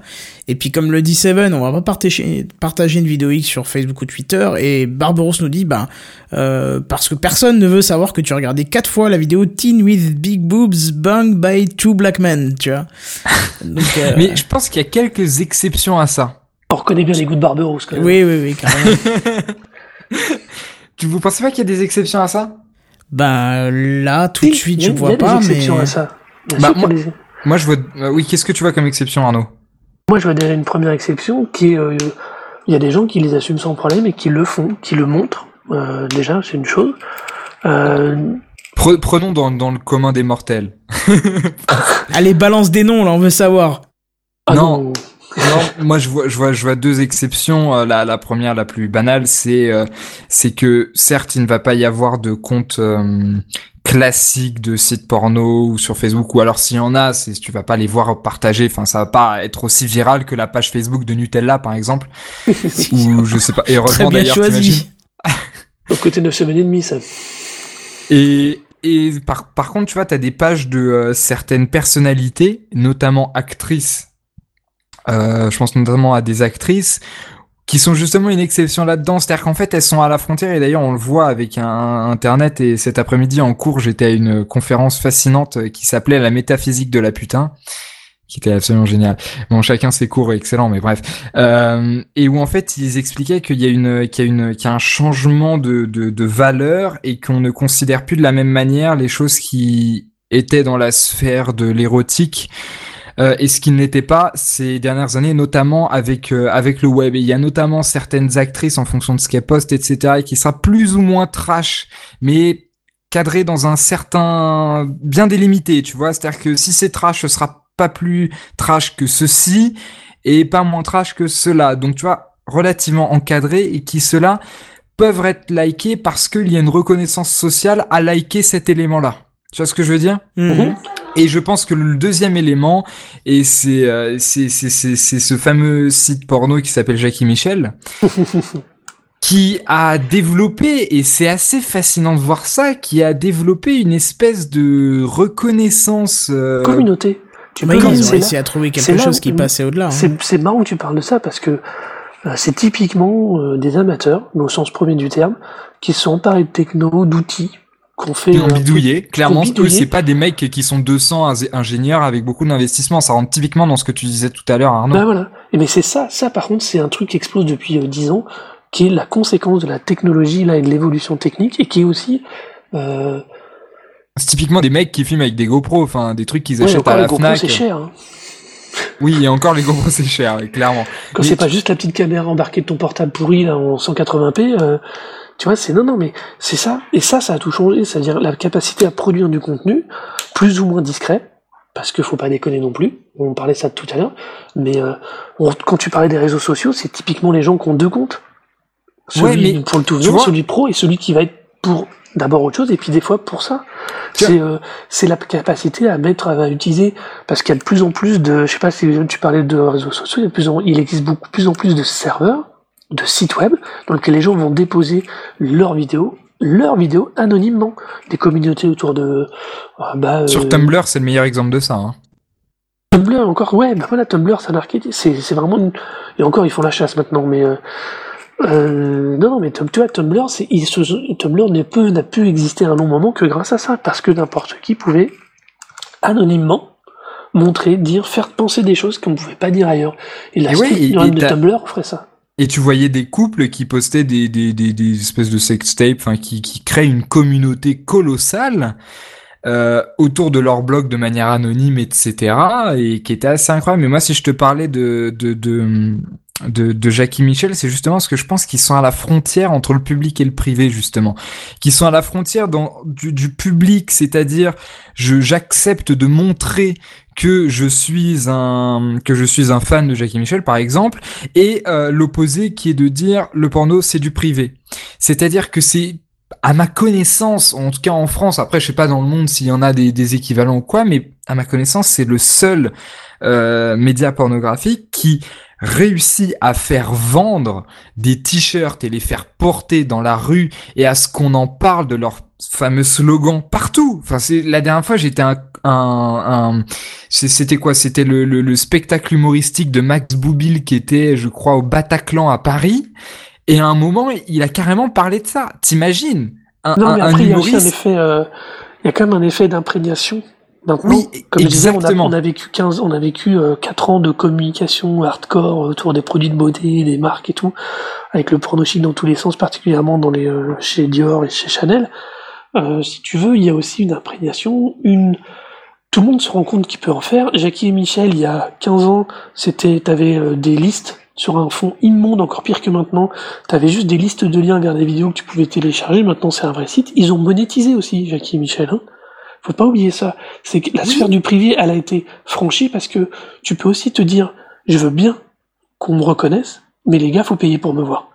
Tu vois, c'est surtout. Et ça, c'est et ça, c'est un truc qui est beaucoup plus récent, qui est aussi lié à une manière de structurer euh, justement cette partie publique-privée. Ouais, enfin, quand tu dis que c'est récent, le, le, tu veux dire que c'est le fait de, de, de faire parler d'eux ou? Non, de faire payer. D'accord. De faire payer. Vous, vous de faire payer. Je précise bien de faire payer parce que il y a moins de 10 ans, tout le site était gratuit. Hein. D'accord. Je, je t'avoue que je connaissais pas avant, donc. Euh. Ce qui est impressionnant chez eux, c'est qu'ils ont réussi à faire bouger ça vers la sphère du public. C'est-à-dire que tu vois ce que je veux dire Honnêtement, honnêtement, c'est pas eux. Et je suis pas d'accord. un mouvement plus général. Si, si je vais te dire un truc. Alors peut-être que ça te parlera pas toi du tout, mais je pense que, mais je pense que Arnaud ça lui parlera. Euh, tu parlais avant du minitel. Si je te dis 3615 ULA. Ah oui, mais ça, c'est des campagnes d'affichage de ouf. Voilà, c'est ça. Je veux dire, tu dis à n'importe qui ULA, il va te répondre 36 15, enfin, de quelqu'un de plus de 25 ans, on va dire, peut-être.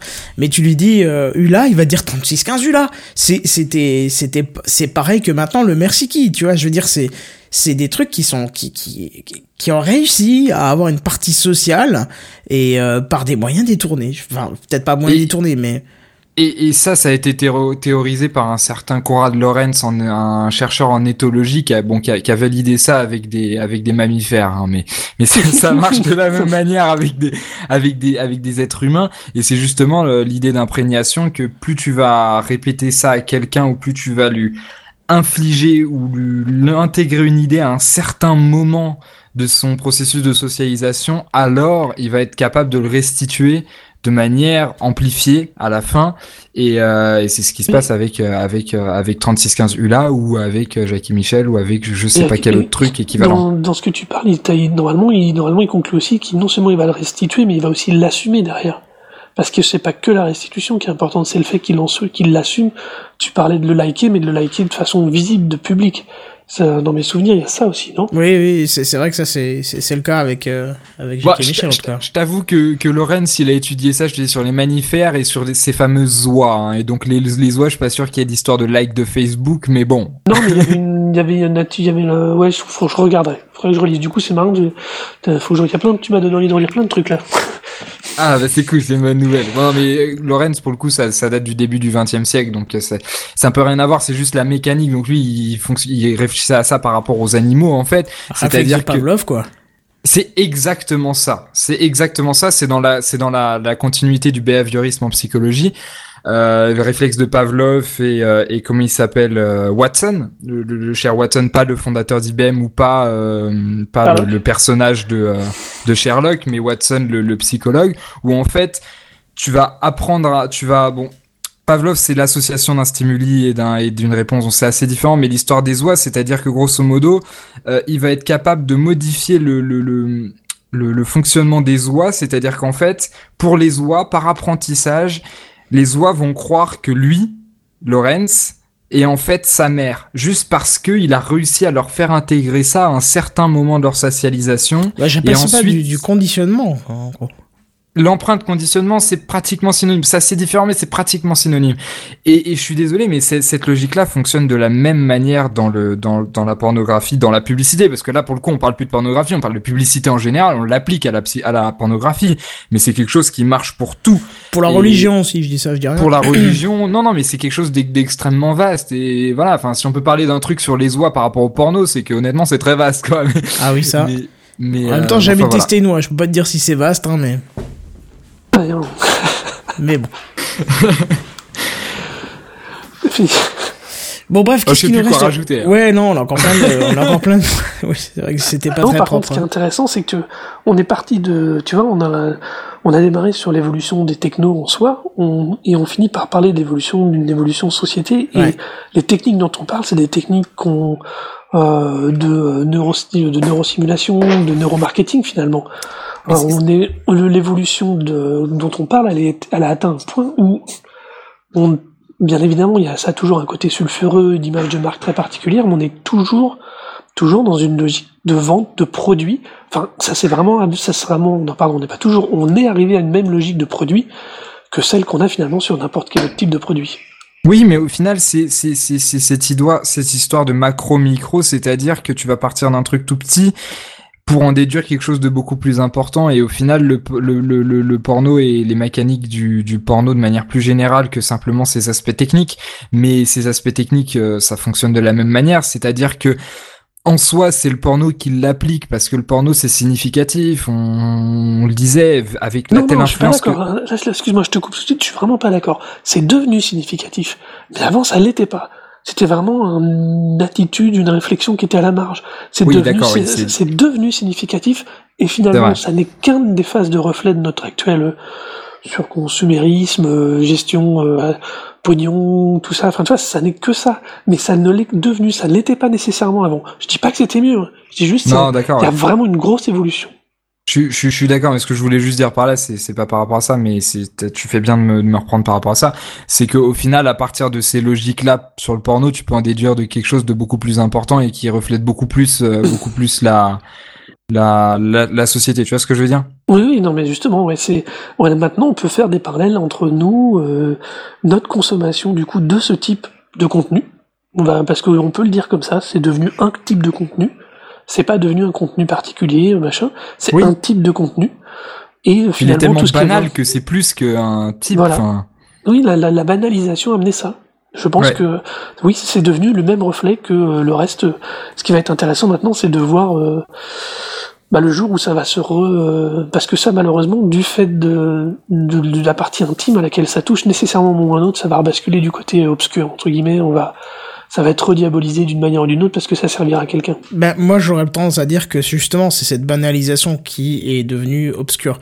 Parce que euh, tu regardes euh, le comportement de, de, jeunes personnes qui font, justement, je le disais au début, hein, ce, ce flou entre euh, de vraies relations et des relations que tu vois dans, dans ce type de vidéo. Et c'est un des gros problèmes parce que du coup, ils, disent, enfin, ils associent plutôt l'éducation sexuelle avec une consultation de ce type de médias, tu vois, alors que c'est pas vraiment la même chose. Oui, mais on l'évoquait tout à l'heure quand je parlais moi, de la différence, hein, ce que je faisais beaucoup avec ce qui se faisait avant. C'est vrai que là, en termes d'éducation, c'est sûr qu'on est très très loin du compte par rapport à ce qu'on trouve partout sur les réseaux là. Ouais, c'est triste. Mais bon, c'est c'est pas le, le rôle du café clutch ce soir. Hein. Un peu quand même. oui, oui, c'est vrai. Du... comme éducateur moral. Ouais, ouais, c'est vrai. Non, mais ouais. jeunesse française. Intellectuel. Non, mais c'est vrai. De toute façon, on, voit où la discussion nous mène, mais euh, mais du coup, euh, euh, qu'est-ce que je veux dire? Est-ce qu'on retourne un petit peu vers la côté technique ou ou pas? Bah, techniquement, on l'a pas quitté. Hein.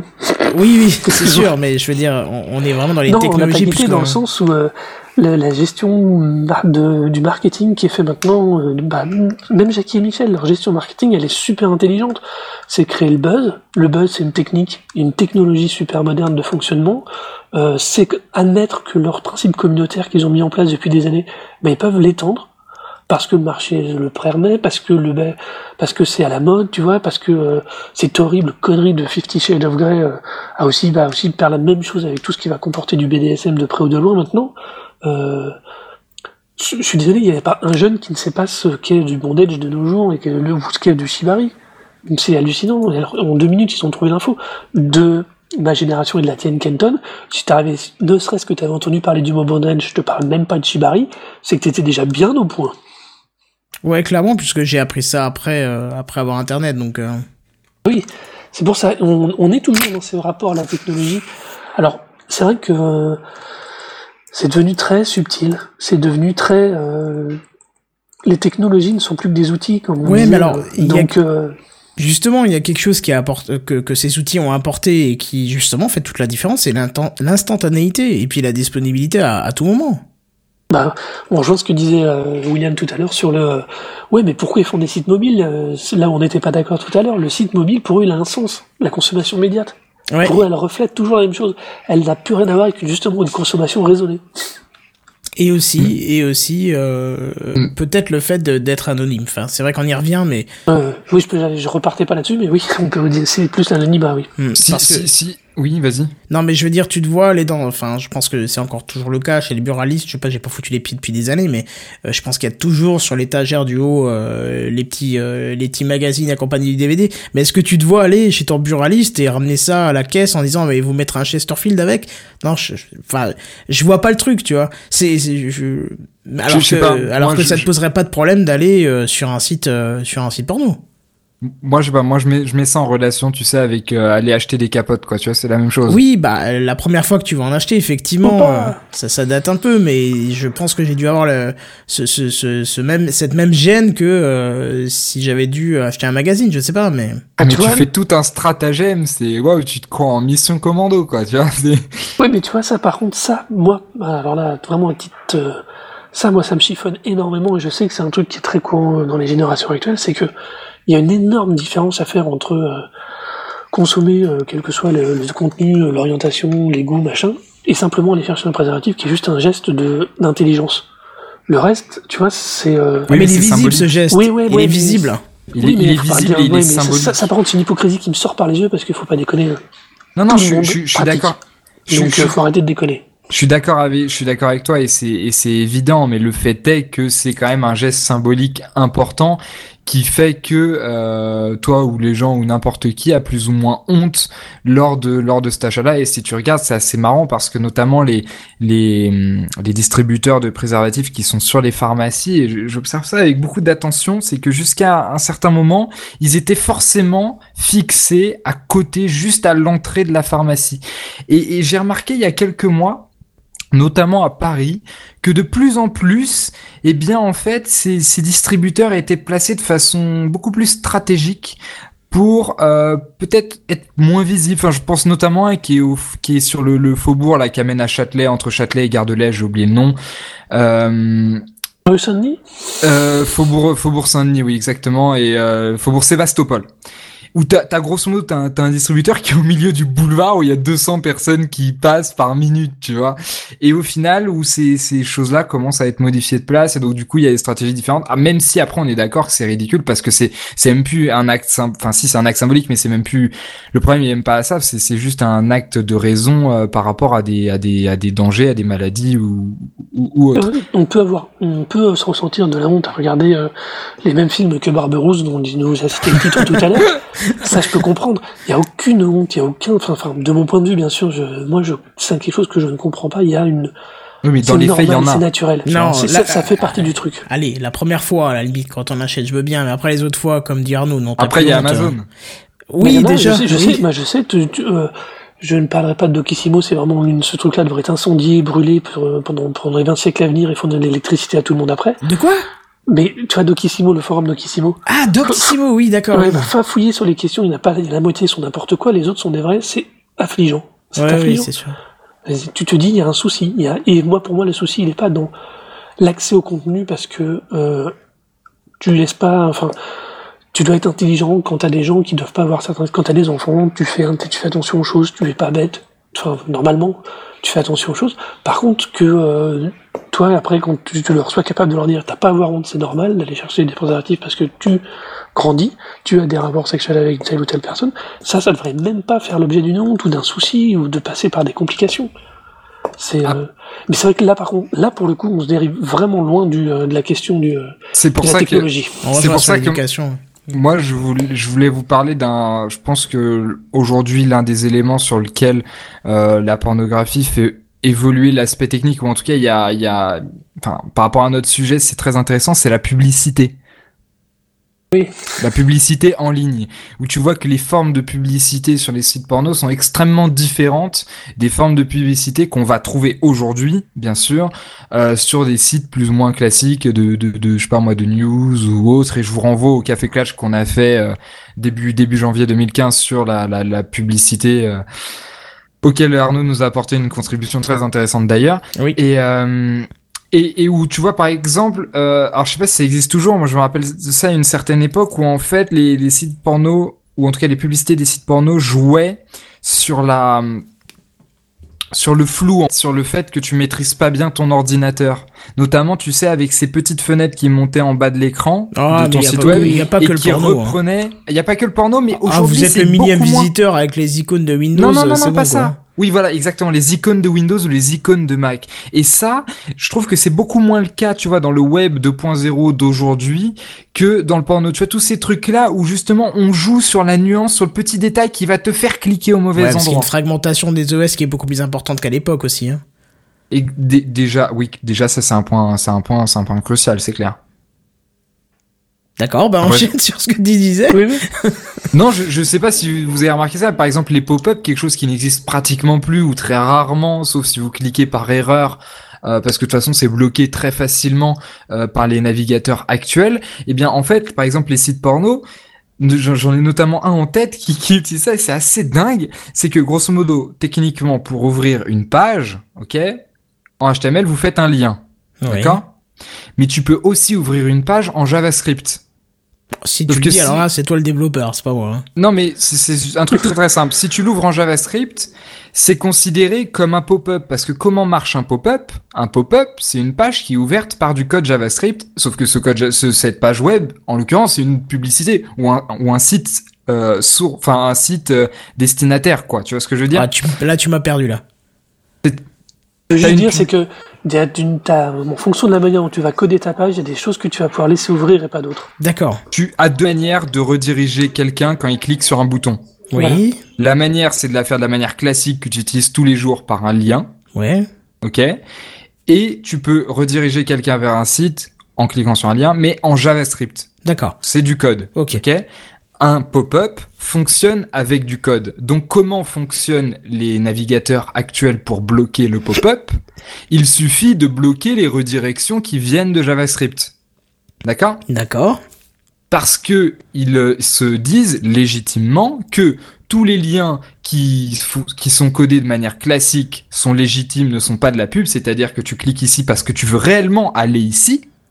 Et donc, ça sous-entend que tout ce qui est lien codé en JavaScript euh, est un truc illicite ou de la publicité, donc non voulu, donc on le bloque automatiquement. D'accord, mais alors dans ce cas-là, fais-moi le lien avec le porno. et le lien avec le porno, c'est que le site en question que j'ai en tête joue habilement avec ce truc-là. C'est-à-dire que tu es sur la page d'accueil de ce site porno, d'accord Bah, tu vois lequel, vidéo- histoire qu'on comprenne. YouPorn. D'accord. Tu veux cliquer sur la vidéo de Barberousse, Oui. D'accord Oh là, une vidéo avec Barberousse, euh, Donc, en plus quand un tu porno, ça va être cliques- terrible.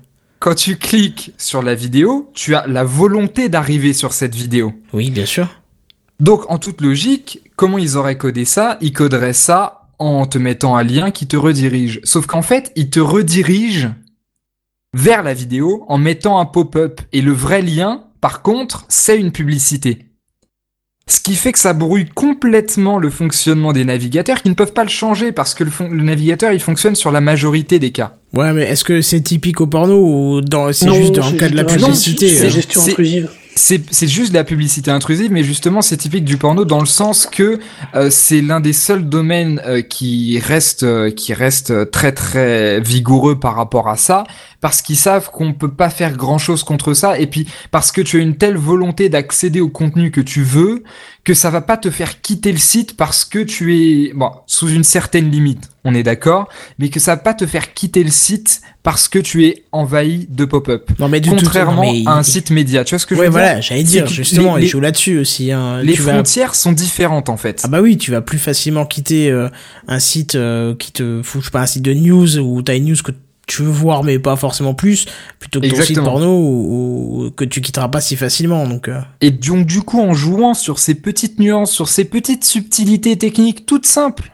eh bien au final, tu réussis à, à, re- à remodé- re- remodeler la publicité euh, pour la faire cliquer. Il faut savoir que les, les, les sites euh, pornographiques du type YouPorn, etc., sont des énormes machines, euh, machines à fric. Je vous parlais Ah de bah, 40 bien millions sûr. tout à l'heure sur Xhamster ou un truc dans le genre. Enfin, c'est c'est colossal. Même s'ils sont sur le modèle de YouTube gratuit pour la vis- le visionnage, etc., c'est des énormes machines, euh, machines économiques. Alors, alors, quand même, juste un petit truc quand même à propos de ces sites, c'est qu'ils ont par contre énormément de charges d'hébergement. Ouais, ah oui. oui, je me doute, ouais. Donc oui, Et ils oui. font beaucoup de chiffres, mais au regard finalement de ce qu'ils gagnent réellement, il y a quand même une énorme charge d'hébergement. Mais apparemment, pour parce que quand je me suis renseigné sur le sujet, je suis tombé sur une vidéo de euh, d'un mec de chez Dorsel qui expliquait un petit peu euh, la façon dont ils avaient pris le virage du numérique. Et il parlait de justement ce type de site qui disait bah en fait ils volent les vidéos des autres. C'est des vidéos dont ils n'ont pas du tout les droits d'auteur pour diffuser et donc ils ont toujours ça de moins à payer très souvent, euh, c'est aussi. eux qui les mettent eux-mêmes, non? Au début des années 90, il y a eu une numérisation en masse de, des, des vieux catalogues et tout le monde s'en est foutu à l'époque, personne ne s'intéressait personne.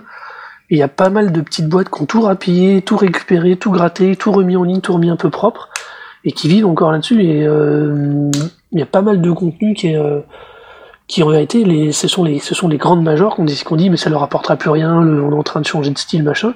là où euh, maintenant, de toute façon, autant que tu as du contenu, tu as des visites. Alors tu vois, il y a, y a, ça aussi. Hein. Elles Queen, mais elles ont aussi lâché pas mal de l'Est à un moment. Hein. Ouais, parce qu'à la limite, si le visiteur vient et qu'il ne regarde pas, du moment qu'il a vu la pub, c'est tout gagnant. Exactement. Au contraire, il n'y a, pas la bonne passante de dépenser. Hein. En parlant de Dorsel, est-ce que vous avez vu l'une des dernières campagnes marketing que Dorsel a, a, faites sur Internet, qui était assez drôle et qui montre justement le, jeu que que ces sociétés peuvent peuvent faire avec euh, avec les, technologies? Et je t'avoue que la seule fois où je me suis souvenu que Dorsel existait, c'est quand euh, ils ont invité Ghislain dans le, donc ça apparemment c'est le community manager, dans l'apéro du Captain, parce que sinon je, je, je me souvenais même pas que ça existait encore, tu vois. Oh là là, comme tu es gentil, tu es un gentil toi? De quoi?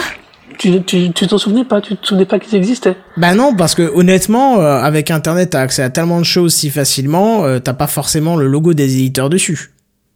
Bah souvent, il, est, il a été flouté. Ouais, voilà, déjà. mais euh, non, non, vraiment, je...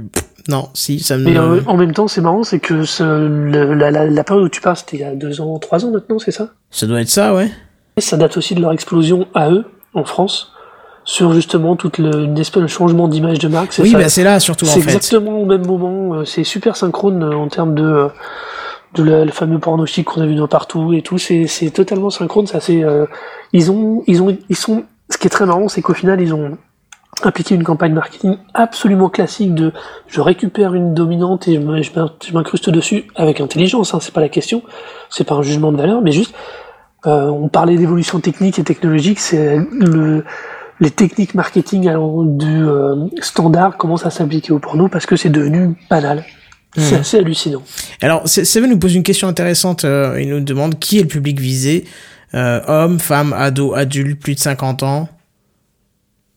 Bah, Moi, j'en sais rien. Je sais juste une chose c'est qu'il y a eu une transformation au milieu des années 2005 sur les horaires de visualisation des, du porno qui est passé majoritairement de la nuit ah, je crois que aujourd'hui le temps, enfin le, la période la plus euh, la plus où les sites pornographiques sont plus visités, c'est entre 14 et 17 heures. Bah, je pense c'est avec l'explosion d'internet tout simplement, enfin de la DSL. Euh, ça fait la pause déjeuner.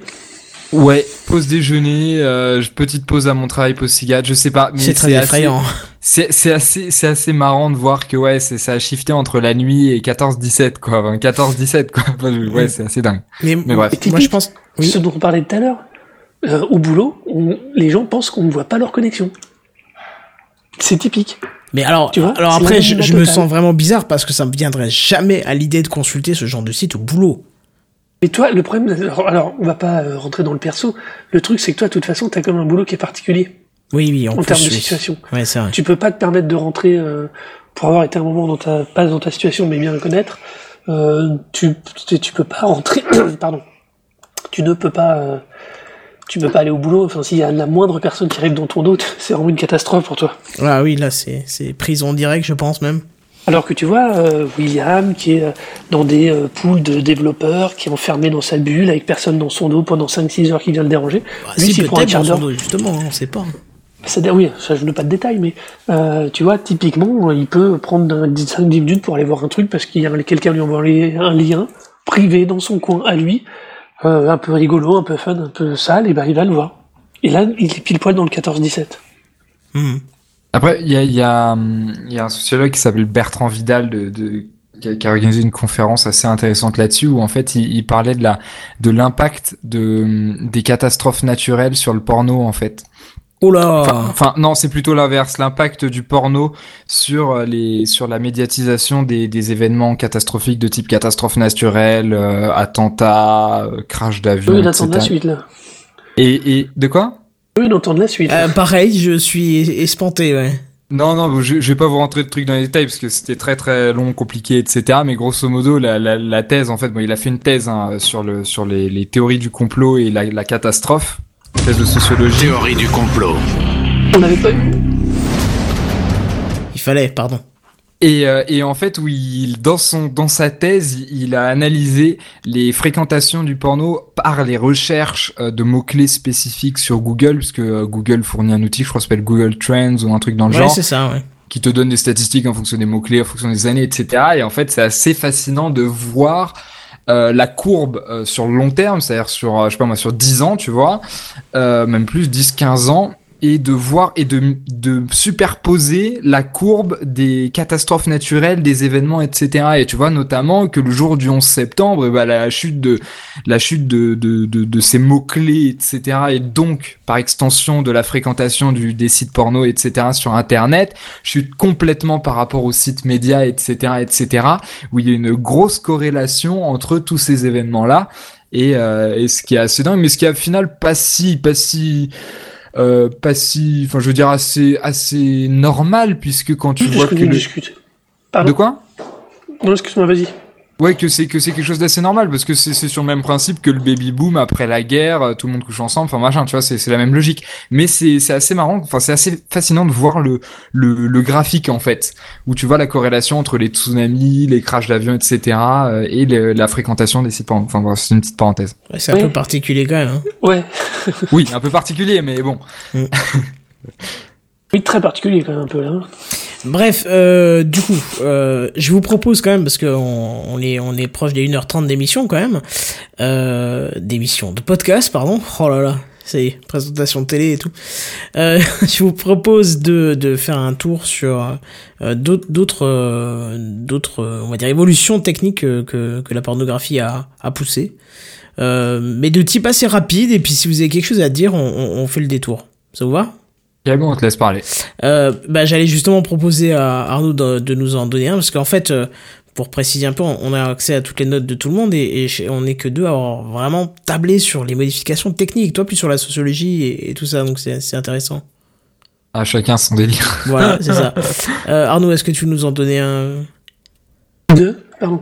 de de moyens technologiques qui a évolué grâce grâce au ou sinon Ouais, je commence euh, et puis euh, tu enchaînes. Non, hein, non, moi j'ai pas de soucis. Moi, on- ça, ça, ça c'est sûrement entendu. Moi, je reste euh, fasciné par la capacité qu'a eu, euh, qu'ont eu les, euh, tous les sites et toutes les grandes boîtes de se réapproprier et de travailler, de, de, de faire exploser le streaming vidéo. Ça, me, ça, me- honnêtement, ça m'hallucine parce que euh, moi, que, tout comme toi, Kenton, que j'ai connu le, la VHS, le, même le Super 8 avant, c'est dire. Ouais, là Ouais, j'ai connu les- que de que de rumeurs quoi. Enfin de Non, non. voilà. Non, moi j'ai pas connu un peu plus, euh, donc euh, moi je reste halluciné de, du volume, de la disponibilité, du finalement de la vraiment de la alors de la simplicité de fonctionnement de toutes ces tous ces tous ces players vidéo parce que au final euh, c'est quand même c'est quand même finalement super intelligemment au final conçu euh, épuré. Tu choisis ta vidéo, tu la lis et puis c'est fini quoi. Enfin il y a, pas de complexité, il y a pas de c'est euh, c'est vraiment le béaba de l'interface, mais c'est parfait, entre guillemets. Surtout qu'il y a quand même une différence en plus avec euh, l'apparition du, haut débit. On, a une époque où tu te tournais plus vers les réseaux de téléchargement de type, euh, alors Napster, je crois que c'était que pour la musique, mais euh, Emule, euh, Casa, toutes les conneries là, tout ce qui est peer-to-peer, euh, on va dire ancienne génération. Euh, un petit peu après dans le torrent, mais maintenant c'est directement en consultation sur site en fait.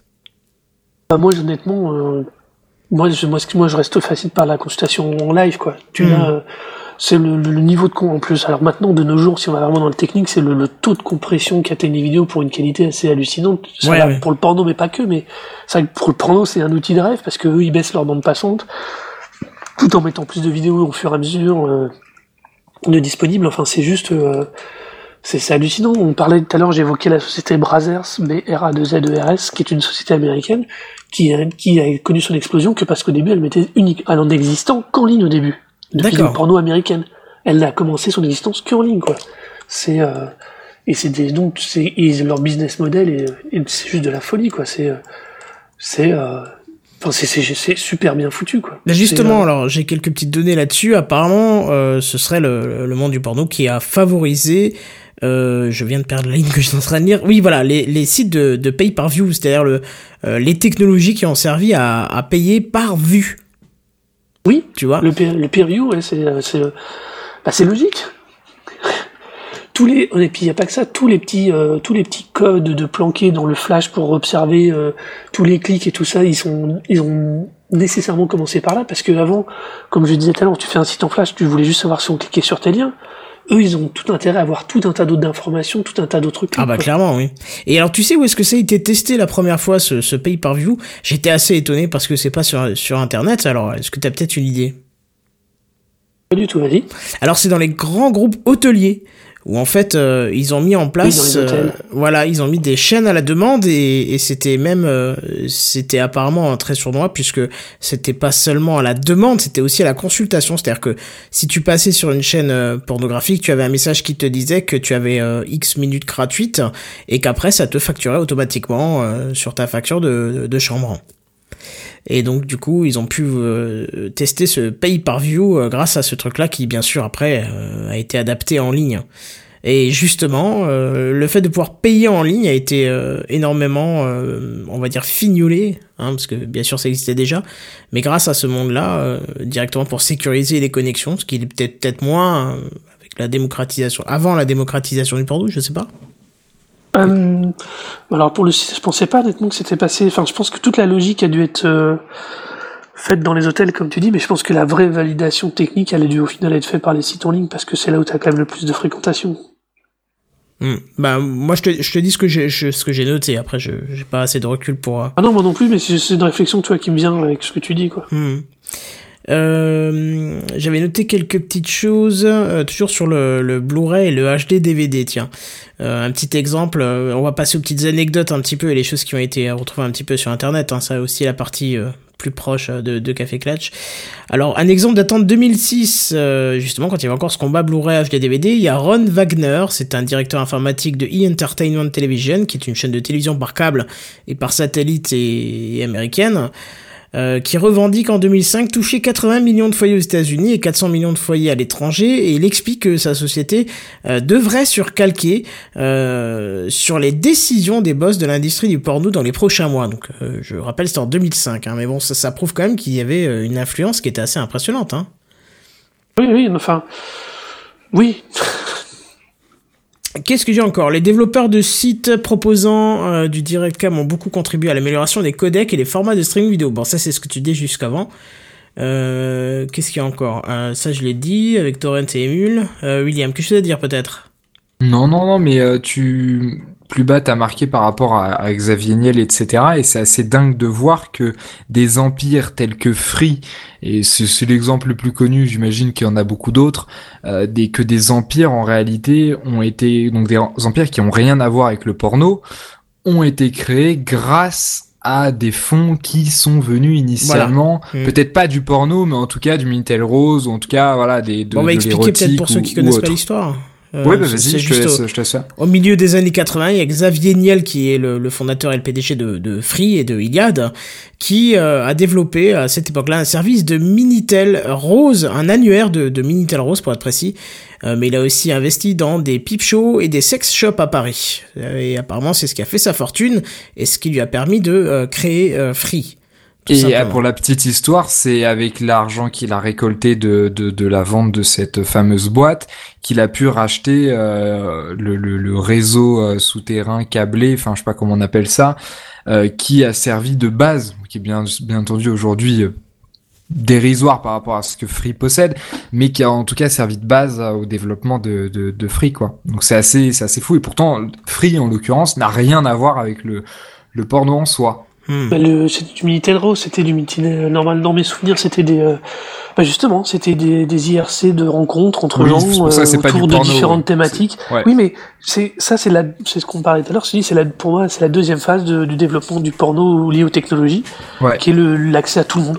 Dont tu, tu peux découvrir des pratiques, tu peux découvrir des gens, tu peux trouver une communauté avec une certaine sécurité, honnêtement parce que du coup du fait de l'anonymat, mais aussi du fait de l'accès euh, contrôlé à certains types de, de, rencontres et tout, tu vois, tu peux ta sécurité est un bien gros mot, disons, avec une certaine. Euh, oui, puis le fait de payer aussi, parce que le fait de ah bah, payer retire tout un tas de personnes. Enfin, il y a tout un tas de sociétés aujourd'hui qui utilisent cette technique pour euh, pour trier les, les gens, quoi. Oui, oui, mais c'est on revient à ce qu'on disait à propos de Jackie et Michel. Hein, c'est aussi une façon de de, de de trier, de ne garder que les gens les, les plus motivés.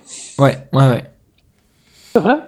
Non, c'est euh, c'était du c'était du minitel rose, mais on va c'était pas c'est vrai que c'était pas du porno au sens traditionnel, c'était relève plus de euh, c'est une gigantesque boîte échangiste quoi.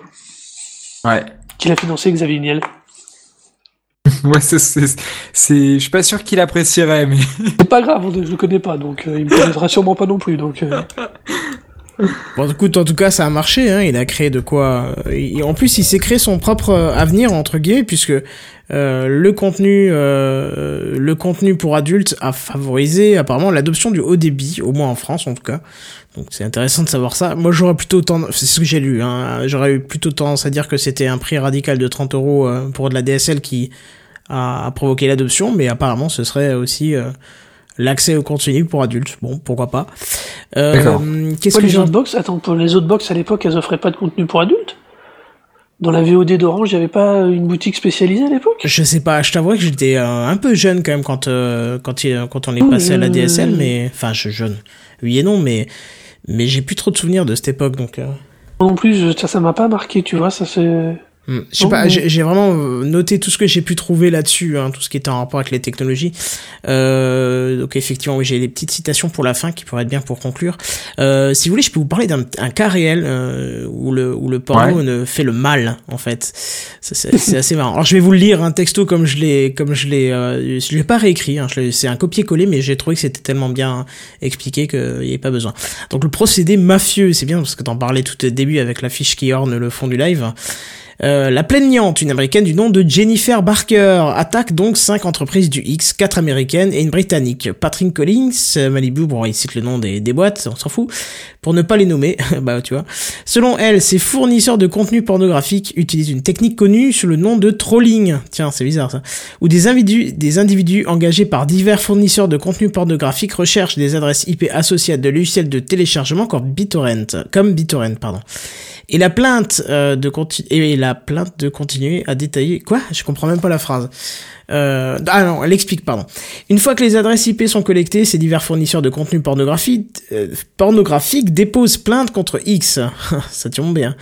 Les studios et producteurs de films pour adultes incriminés demandent alors au FAI de fournir le nom correspondant aux adresses récupérées.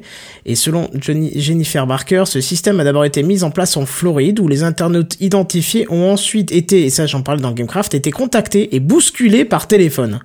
Les représentants des industries du X demandent alors aux accusés de verser entre 1000 et 5000 dollars pour que toute procédure contre eux soit abandonnée sans avoir la certitude que ces personnes aient vraiment téléchargé du, contenu euh, pornographique illégalement.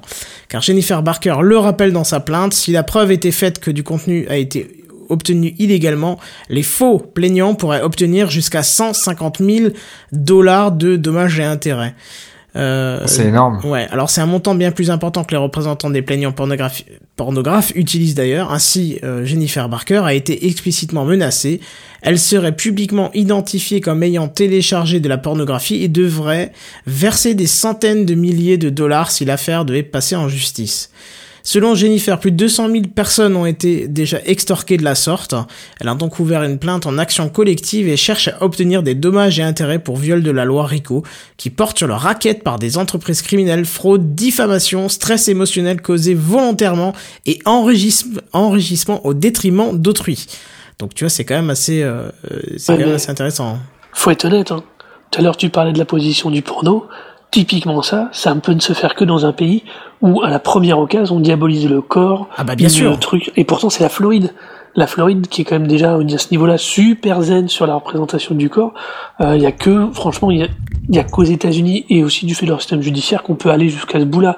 Je dis pas qu'on peut pas l'avoir en France. ça n'a pas hein. été possible. Mais je dis pas qu'on pourrait pas le faire en France. Mais aucun juge validerait une telle plainte, quoi. Déjà par défaut. Tu veux le, les, les mecs, euh, ils se feraient directement défoncer. Ensuite, après, les, les gens, les, je comprends même pas.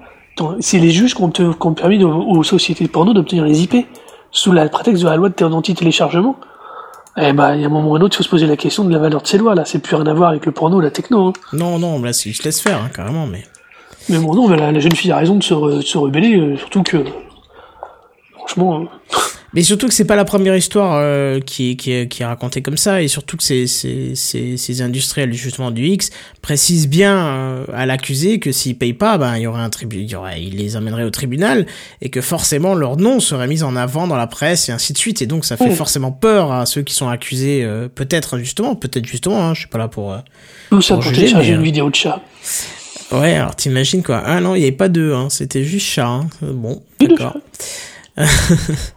Euh, qu'est-ce que j'ai d'autre encore? Euh, Bon, j'ai les films porno tournés avec les Google Glass. Bon, ça, à la limite, j'ai envie de te dire, euh, ce serait normal puisque tu aurais GoPro, tu aurais tout ce qui est en vue, en vue subjective. Euh, je dis... vu ce film? Le, En plus, c'est un fait car il a pas, c'était pas un vrai porno. Vous l'avez vu ou pas? Non. Ça, si jamais vous avez vu le film qui s'appelle Strange Day. Non plus. Non. Ben, de Catherine Bigelow qui a été fait à l'époque où elle était avec James Cameron.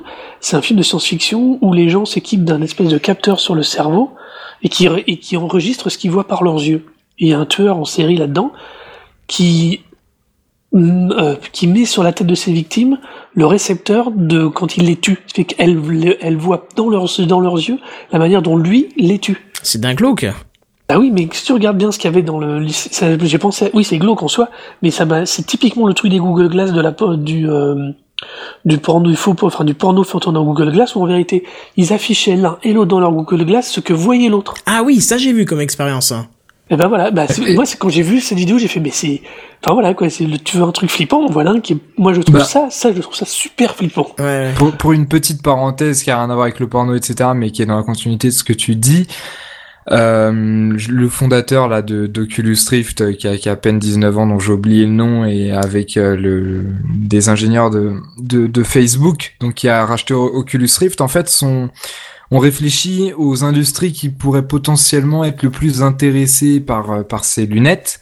Et évidemment l'une des premières c'est l'industrie audiovisuelle hollywoodienne etc et donc en fait il a été créé un espèce de, de je sais pas moi euh, un un groupe de parole, enfin un groupe de réflexion. Un groupe mhm. de parole, c'est pas vraiment ça. un groupe de réflexion où ils réfléchissaient sur les usages éventuels des Oculus Rift et euh, lunettes de réalité virtuelle dans euh, dans, euh, dans, dans Hollywood et euh, les productions hollywoodiennes. Et le sujet qui est tout de suite venu en avant, c'est le cinéma d'horreur en fait. D'horreur. D'horreur, oui, parce que clairement, si tu utilises l'Oculus Rift et que tu, parce qu'en fait, dans bon je, je vais pas rentrer dans le détail mais euh, mais il y a, y a carrément une, une modification de la du de la manière dont on raconte une histoire. c'est en FPS. Bah ouais, c'est ce que j'allais dire, c'est bien un jeu euh, vidéo quoi. exactement qui s'inspire exactement qui s'inspire beaucoup de la manière dont on raconte une histoire sous un jeu vidéo qui reprend les mécanismes de de, de narration d'un jeu vidéo et en l'occurrence donc des réflexions par rapport à ça et ils sont tout de suite dit ah ouais non mais le domaine où ça doit être trop bien c'est euh, le, les, films d'horreur et ils ont fait des tests etc et ils en sont arrivés à la conclusion que c'était beaucoup beaucoup beaucoup trop effrayant et qu'il y avait des réels dangers à utiliser les, euh, les Oculus Rift pour le pour le l'horreur parce que c'était beaucoup trop effrayant quoi. Ouais, mais je suis pas. Ça... Bah, tu parlais d'immersion tout à l'heure. Moi, je te disais que je trouvais que pour l'instant, c'était pas très euh, immersif. Là, t'imagines si les technologies permettaient réellement de s'immerger, quoi. C'est. C'est on revient à ce que je disais à propos de, de, donc de, de Strange Days, qui est vraiment, euh, ouais, ouais. le truc est vraiment flippant, mais au sens, euh, enfin c'est, tu sais pas ce que tu dois, ce que tu reçois ou ce que tu ressens, donc c'est juste euh, terrible, quoi. C'est juste flippant, quoi. Effectivement, ça me ferait, ça me ferait flipper, moi, en tout cas. Euh, Qu'est-ce que j'ai encore d'autre? Bah justement, toi tu parlais euh, de l'Oculus Rift, et donc ils ont fait des tests, forcément, il fallait tester. Ils ont diffusé du porno à travers des masques de réalité virtuelle auprès de jeunes adultes et de personnes âgées. Euh, pour voir un petit peu leurs euh, leurs résultats. Et euh, donc c'est en anglais j'ai eu un peu du mal à tout comprendre mais apparemment c'est un résultat dit intéressant. Et euh, voir le visage des gens on ne voyait que le visage hein. forcément on voyait pas s'il y avait d'autres réactions mais ça avait l'air quand même très prenant, on va dire, très très immersif, et ça avait l'air plutôt plaisant, alors que je ne sais plus qui, parce que j'ai pas réussi à suivre tous les commentaires, il y en a eu tellement, euh, c'était dur de vous suivre vous et les commentaires pour essayer de vous les, de vous les ramener, mais quelqu'un disait à un moment que c'était dégueulasse sur l'Oculus Rift. Je crois que c'était euh, Mathieu, Mathieu. Euh, qui disait que c'était pas terrible sur l'Oculus Rift. je crois qu'il en a eu un en développement, lui, donc forcément il a peut-être dû tester. Et voilà. Mais en tout cas, le test a été fait, c'est filmé, ça, ça se voit. Hein, vous pouvez regarder n'importe où. Hein, c'est safe for work. tout est flouté, donc on voit rien de, de spécial. Et puis c'est intéressant de voir la réaction des gens. Hein, donc il y a tout, vraiment tout, tout un panel de personnes testées et c'est assez intéressant de voir. Euh, et ah oui, alors un truc très drôle, euh, le porno n'a pas adopté la technologie 3D. Hein, c'est vrai que la 3D avait explosé euh, brièvement il y a il y a deux trois ans avec Avatar. Non, ça date il y a plus longtemps d'ailleurs Avatar, tiens. Ça avance vite, on se fait vieux. Mais euh, du coup, euh, ça avait, ça avait, ça, ça s'était arrêté entre temps la 3D et euh, bizarrement, le, porno n'avait jamais adopté cette technologie. Est-ce qu'il y a un lien de cause à effet? Dites-moi, qu'est-ce que vous en pensez Très lourd à mise en très lourd à mise en œuvre. Il faut jamais oublier que le, porno, ça reste une industrie entre guillemets légère. Euh, c'est pas de la grosse production de ouf à 18 caméras. Euh, si si t'as l'occasion, regarde un making-of de n'importe quel film porno qui soit, et tu verras que les mecs, ils font un film en trois jours, mais quand je te dis un film, un film d'une heure et demie avec 14 scènes, ils le font en trois jours, quoi. Il y en a un qui, qui euh. proposait des, des making-of et qui était assez sympa, euh, c'est euh, John Birut, un réalisateur français. Bah, voilà, typiquement, où tu, Dorsel est un grand, grand amoureux des bonus DVD de ce type-là, tu, tu vois, c'est S'ils se réveillent à 9h le matin, ils prennent le petit-déj, à 10h30, les nanas sont maquillées, les mecs aussi, et boum, ça démarre, et ils enchaînent trois scènes, quatre scènes dans la journée. Ils peuvent, c'est une, c'est c'est une industrie légère au sens de la technique et, des, des et la technologie. Par contre, la mettre en place de la 3D là-dedans, quand il faut faire des lumières particulières pour garder du relief et tout, quand il faut double caméra, double traitement derrière, oh, laisse tomber. C'est pas c'est pas une techno pour le pour le porno. Et puis c'est c'est léger, c'est une industrie légère aussi d'un autre point de vue. C'est du point de vue de l'équipement des des, des des des spectateurs. Non non non non non non. Je pense pas parce que tout le monde a une télé 3D maintenant. Non, non, mais ce que je veux dire, ce ah, que, non, non, non, et puis ce que je veux dire par là, c'est-à-dire que si t'es un, si t'es un fan, je sais pas moi, un cinéphile ou je sais pas quoi, tu vas pas hésiter à investir dans un vidéo proche, dans, dans du matériel, etc. Euh, or, pour du porno, que ce soit, que ce soit, que ce soit du matériel vidéo ou autre, euh, déjà pour la raison de la honte et pour d'autres raisons, c'est l'investissement est quand même beaucoup plus difficile et donc forcément ça doit s'adapter sur des sur des sur des appareils qui sont déjà présents pour d'autres usages. Là où en tant que fan de cinéma, t'aurais volontiers acheter un écran 4K parce que ça pouvait te faire profiter d'une meilleure manière. Pour le coup, ça m'étonnerait que t'achètes un écran 4K pour mieux voir Clara Morgan quoi. Non, c'est clair que ça me viendrait pas l'idée d'acheter du matos pour, pour voir euh, du porno, effectivement. Mais par contre, pour regarder un bon film, oui. C'est très malin ce que tu dis, William, parce que c'est vraiment, il faut, c'est leur logique, il faut que ça aille au plus possible. Et le parc, c'est DVD, un peu c'est DVD et télé Full HD au mieux. Ouais. Au mieux. Le, la, 4K va être très difficile, hein, vu la dose de maquillage euh, et tout. Ça, Non, mais même pour le, je parle pour le cinéma en général, quoi. Hein, ça va mais tu rigoles ou quoi? De quoi Tu veux que je te raconte une anecdote Ah bah vas-y, vas-y, c'est ça fait la techno et euh, c'est une techno qui avait été testée et que je sais qu'il est utilisée par exemple sur tous les plateaux des journaux de 20 heures. Les caméras qui cadrent en plan serré ont par défaut ce qu'on appelle des soft, des soft filters qui adoucissent et qui, euh, qui rendent automatiquement, qui lissent le visage des, des oh présentateurs. C'est terrible ça. Oh l'arnaque. En direct, à la volée, au moment de la prise de vue, il y a le filtre, il est appliqué.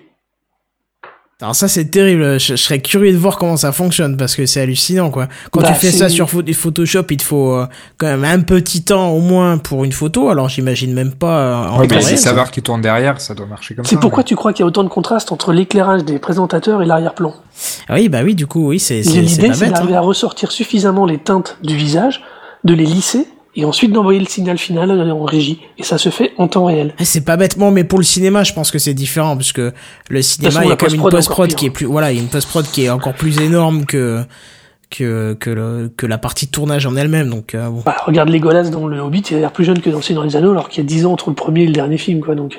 Ouais, ça va pas, je sais pas, j'ai pas, j'ai pas vraiment fait gaffe, puisque, ouais, non, je sais pas, ça va. Aussi, il y, a une, y a une légère différence, c'est que dans le porno, contrairement à d'autres d'autres choses comme le cinéma par exemple, ou la science-fiction ou quoi, c'est que la qualité d'un la qualité et le succès d'un film dépend beaucoup moins de la de, de sa qualité technique. je veux dire, il suffit de, il suffit de voir le, le, succès de tout ce qui est vidéo amateur, truc tourné avec son téléphone portable, etc. Mhm, Alors, bien sûr, euh, à, à, mettre entre guillemets parce que parce que parce qu'on pourra appliquer la même logique dans le cinéma hollywoodien. Mais euh, non, manière... si tu me fais un film hollywoodien avec ton téléphone portable, j'irai pas le voir. Non, non, d'accord, c'est pour ça peut-être pas dans, dans ce cas extrême, mais disons que voilà, c'est pas si binaire que ça, quoi. Non, justement, pour cette bonne raison. Mais non, mais euh, là, je suis d'accord avec toi, les, enjeux euh, commerciaux autour de la qualité du film sont bien moins dans le porno que dans ailleurs. Oui, et puis il faut pas, faut pas oublier autre chose. Euh, le, le, on, peut faire un lien entre de la, enfin, de la consommation de contenu porno. Euh, ça peut être assimilé à un besoin corporel non mais c'est hormonal, je suis désolé, tout, tout est lié. Alors que ah. rien, ton corps ne t'incite, non mais ton corps t'incitera jamais à aller regarder un Hitchcock, euh, euh un Transformers ou machin. Ton corps t'appellera pas à ça. Non mais c'était c'était pour citer deux deux cas extrêmes. Petite anecdote personnelle en parlant de besoins naturels, je sais pas quoi. Tout à l'heure, je marchais dans la rue, j'étais en train de réfléchir justement à l'émission de ce soir, et je me disais que j'aurais adoré être l'inventeur euh, de Enfin, être genre le, le, fondateur de Durex ou un truc comme ça, parce qu'au final, qu'est-ce qui est génial dans ces entreprises-là? C'est qu'en fait, ils, créent un produit sur un truc qui compte vraiment, auquel on peut pas se passer. C'est comme un, je sais pas moi, le, le, mec qui, qui, qui, enfin, la société. La pilule signal pour les dentifrices ou je sais pas quel autre truc, c'est que c'est un truc que t'as tellement besoin que si tu réussis à être leader dedans, au final, c'est c'est dépendant d'un d'un besoin inaliénable de l'être humain. Tu leader dedans pour du dentifrice, c'est bien trouvé, ça, bravo. Non, non, mais Enfin, en même temps, être le leader inaliénable pour les dentifrices, là où c'est juste, où c'est un besoin justement impérieux, je trouve un peu dommage de faire autant de pognon dessus, mais bon, c'est une remarque en passant. Oui, mais tu vois, par exemple, pour les, pour les préservatifs, justement, c'est assez dingue parce que, au final, Durex ne contrôle en rien ou en très très peu le, le, le, le, désir, les fantasmes, etc. des, des individus. Et pourtant, eh bien, ils vont, ils réussissent à se placer pile à cet endroit-là et à générer de l'argent par rapport à ça. C'est extrêmement brillant quand même. Ah, c'est des boîtes qui finiront jamais par couler, ça. À moins de vraiment merder sur la technique, je vois pas comment. Alors, non, se faire, se faire, se faire piquer le monopole par des concurrents ou des trucs comme ça, mais. Euh, mm. Après, on a, on a des virus du côté de la boîte aussi. Hein. Je veux dire, avec tous les MST, euh, ce genre de boîte a encore de l'avenir devant elle. Hein. Non, mais c'est c'est pas c'est malheureux à dire, mais oui. Ben voilà, c'est ce que je dire, c'est pas marrant, tu vois, mais non, non, mais c'est c'est très non, mais c'est une très très bonne réflexion, effectivement. Euh, voilà. Bah écoutez, qu'est-ce qu'il nous reste encore? Euh, Si vous voulez, je peux terminer. Euh, moi que vous ayez encore des choses à rajouter, je peux terminer par une citation. Eh ben, t'es chez toi. Termine. Ah, je suis chez moi, mais vous êtes aussi chez vous que chez moi, là. Dites, si vous avez encore des choses à dire, faut pas hésiter, hein. Non, non, c'est bon. Ok, Arnaud non plus? T'inquiète. Alors, je vous propose deux citations de la, je sais, je crois que c'est la même personne. Alors, c'est Kate Derling, hein, qui est une chercheuse au MIT et qui étudie le lien entre le porno et l'innovation, et qui nous dit le X a toujours su adopter rapidement les nouvelles technologies et les nouveaux modèles d'affaires. Ils étaient présents dès le début des nouveaux médias, photographie, livres de poche, VHS, DVD, streaming de vidéos et paiement en ligne, et a favorisé l'essor de ces technologies. L'un des premiers films réalisés avec des Google Glass est d'ailleurs un film X. Donc c'est elle qui cite. Et elle dit aussi, c'est un marché très darwinien, il faut s'adapter ou mourir. Et je rajouterais même quelque chose, c'est une logique qui fonctionne extrêmement bien dans, dans les marchés, euh, marchés de, du web, des startups, etc. C'est ce fameux winner takes all. Tu vois, c'est comme YouTube, c'est-à-dire qu'à partir du moment où ils réussissent à se créer une position, bon, YouTube est un exemple facile, je suis d'accord, euh, mais à partir du moment où ils réussissent à se créer une position dominante, en fait, euh, plus ils sont dans cette position dominante, plus ils accroissent encore cette position dominante. C'est too big to fail, quoi, en gros. Et, et, exactement, et au final, euh, t'as un tel pourcentage de marché que la naissance d'un concurrent de manière classique est impossible et le, les seuls concurrents qui peuvent naître et détrôner ce winner euh, doivent le faire de manière très très stratégique et détournée. presque même, j'ai envie de te dire, alternative. Oui, et alternative. Là, j'ai rebondi un peu parce que je trouve que c'est, je suis pas sûr que ça s'applique réellement aux entreprises du porno parce que. Ouais. C'est vrai que t'as plus grand chose à inventer là-dedans. Hein pas une justement, mais comme ça se base pas uniquement sur l'invention, mais sur la, on va dire l'intelligence marketing, la disponibilité au moment où il faut. Euh, tu vois, tu disais, on, personne se souvenait de Dorsel, mais Dorsel, d'un seul coup, ils ressortent du bois, ils sont vrai, partout. Vrai, vrai. Euh, en 4 ans, là, 5 ans, ils ont, euh, ils ont fait un énorme boulot de com et ils sont devenus, là, pour le coup, leaders en France et sur un bout de l'Europe parce qu'ils ont racheté après des Allemands et des Italiens. Mais tu vois, c'est, c'est, Et je crois que c'était le premier en France à disposer d'une chaîne de diffusion HD.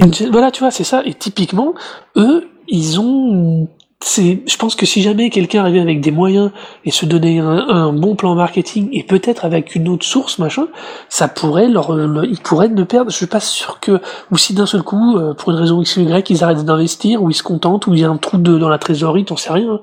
Euh, je suis pas sûr que, euh, tout au moins dans le cadre précis de l'industrie du porno, le too big to fail, euh, soit, soit vraiment euh, soit vraiment applicable là pour le coup c'est c'est intéressant alors ce que tu dis parce que ça ça amènerait une réflexion aussi sur les les habitudes et la résistance des habitudes parce que typiquement, euh, typiquement, si on prend, je sais pas moi, Google Search, euh, qu'est-ce qui va t'empêcher notamment d'utiliser Bing au-delà du fait que ça fonctionne mieux ou quoi, ce qui est déjà à, à, vérifier. Mais imaginons que les deux moteurs de recherche fonctionnent de manière identique et qu'il n'y a pas de différence de feature ou de je sais pas quoi. C'est euh, les habitudes. C'est que voilà, t'as t'as t'as dans ton navigateur Google qui s'ouvre en première page dès que tu l'ouvres, que tu es habitué, que tu es habitué aux couleurs, au fonctionnement. Donc il est hors de question que tu changes. Et donc, tu as cette habitude qui a un, point un poids extrêmement important pour ne pour t'éviter d'aller à la concurrence. Mais alors la question c'est est-ce que c'est similaire et de quelle euh, manière ça change par rapport au porno? Est-ce que euh, tu es plus résistant à la au changement sur des sites porno en tant que je veux dire visiteur d'un site pornographique ou en tant que visiteur d'un moteur de recherche? Je sais pas si je pense que oui, je vois, mais je pense que justement euh, tu vas aller chez Google parce que tu sais qu'il y a toujours le même résultat.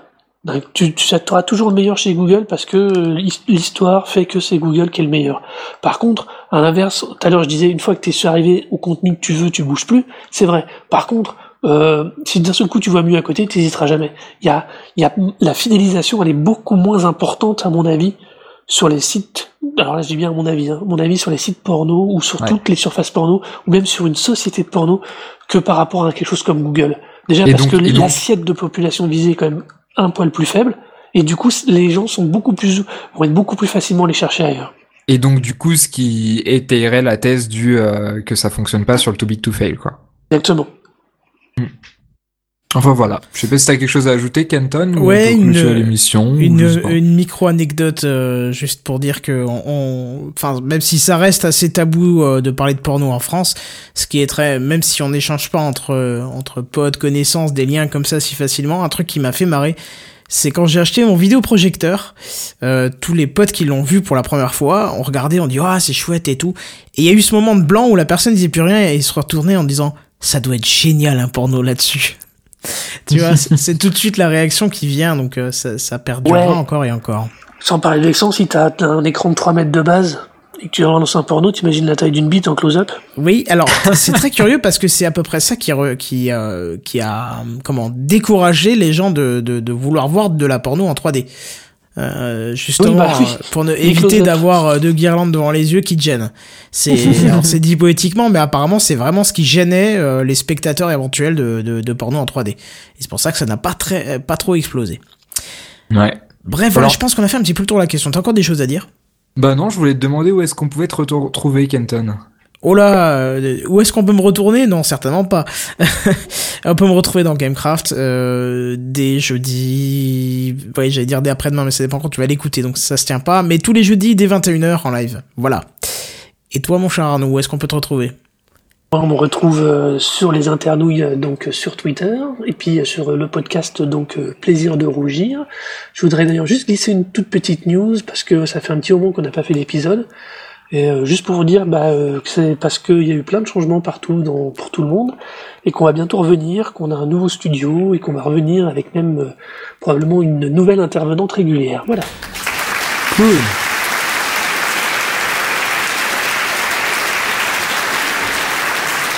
Ouais, il est un peu long, je suis désolé. Je, vais le raccourcir celui-là. Non, non, mais je, suis, je suis ravi parce que j'avais écouté de manière très réservée le premier en me disant oh là qu'est-ce que ça et après j'ai fait les quatre euh, pratiquement à la suite et je trouve que c'est vraiment très très très classe comme podcast. Alors je sais qu'il y en a d'autres, j'ai pas encore testé d'autres podcasts euh, sur le porno, mais en tout cas le vôtre euh, m'avait plu et puis je suis arrivé au numéro 5 et j'attendais le 6 et j'attends encore le 6. Donc je suis ravi de savoir euh, que ça va continuer. et... oui. Et on me retrouve après sur le Broclash avec mon cher frère pour des choses beaucoup plus prosaïques et culturelles. Exactement. Et sinon, on vous retrouve sur Twitter. William, où est-ce qu'on te retrouve? Et on citera pour terminer nos comptes Twitter. Eh bien, moi sur Twitter, Will avec deux L bookin. Est-ce que toi aussi t'as des bonnes nouvelles à nous dire? Non. Ah, j'ai beau le pousser toutes les semaines, il y a pas moyen, c'est incroyable. Ah, j'ai ouais, heureux, c'est bien. C'est ça. Euh, et donc, euh, bah pour moi, c'est Kenton euh, sur Twitter, tout simplement. Euh, ceux qui suivaient Kenton57, vous pouvez vous rabattre sur Kenton tout simplement, parce qu'il va être abandonné. Arnaud, c'est Arnaud Doucet, A-R-N-O-D-O-U-C-E-T, tout simplement. Et eh ben voilà, c'est parfait. Du coup, on vous remercie d'avoir été là en live avec nous. Euh, on vous remercie pour les autres euh, de nous réécouter en podcast. Et on n'a pas encore le sujet de la prochaine, si, euh, mon cher William Si, si, je sais pas si je te l'avais proposé, je crois. Ah si, tu m'as proposé un truc, mais je me souviens plus, j'ai un trou de eh, mémoire. Et hein. c'était sur les, les, lunettes de réalité virtuelle, justement. Ah oui, puisqu'on a fait les lunettes augmentées, là, je sais plus quoi, et puis maintenant ça va être les virtuelles, ça va être sympa aussi, ça, tiens. Donc, donc voilà, ouais. Ouais. Pas l'historique à faire avec le matériel qui avait été fait sur la NES. Avec le matériel qui avait été sur la... Oh, je vais devoir creuser, ça c'est bien, ça, ça me donne une, une, un angle d'attaque. Et puis pour finir, euh, on va finir sur Barbarousse euh, qui nous dit euh, Will va lancer un nouveau compte Twitter, ça sera Will Coquine pour le Will Booking. ah, ah ah ah et oui bien sûr. Oui, et puis on me dit c'est vrai qu'il faut que je mette à, jour le, le site. Je, je, pourrais maintenant réutiliser. Enfin bref, on en discutera après. Sur ce, on vous dit merci à plus, bye bye. Bye bye.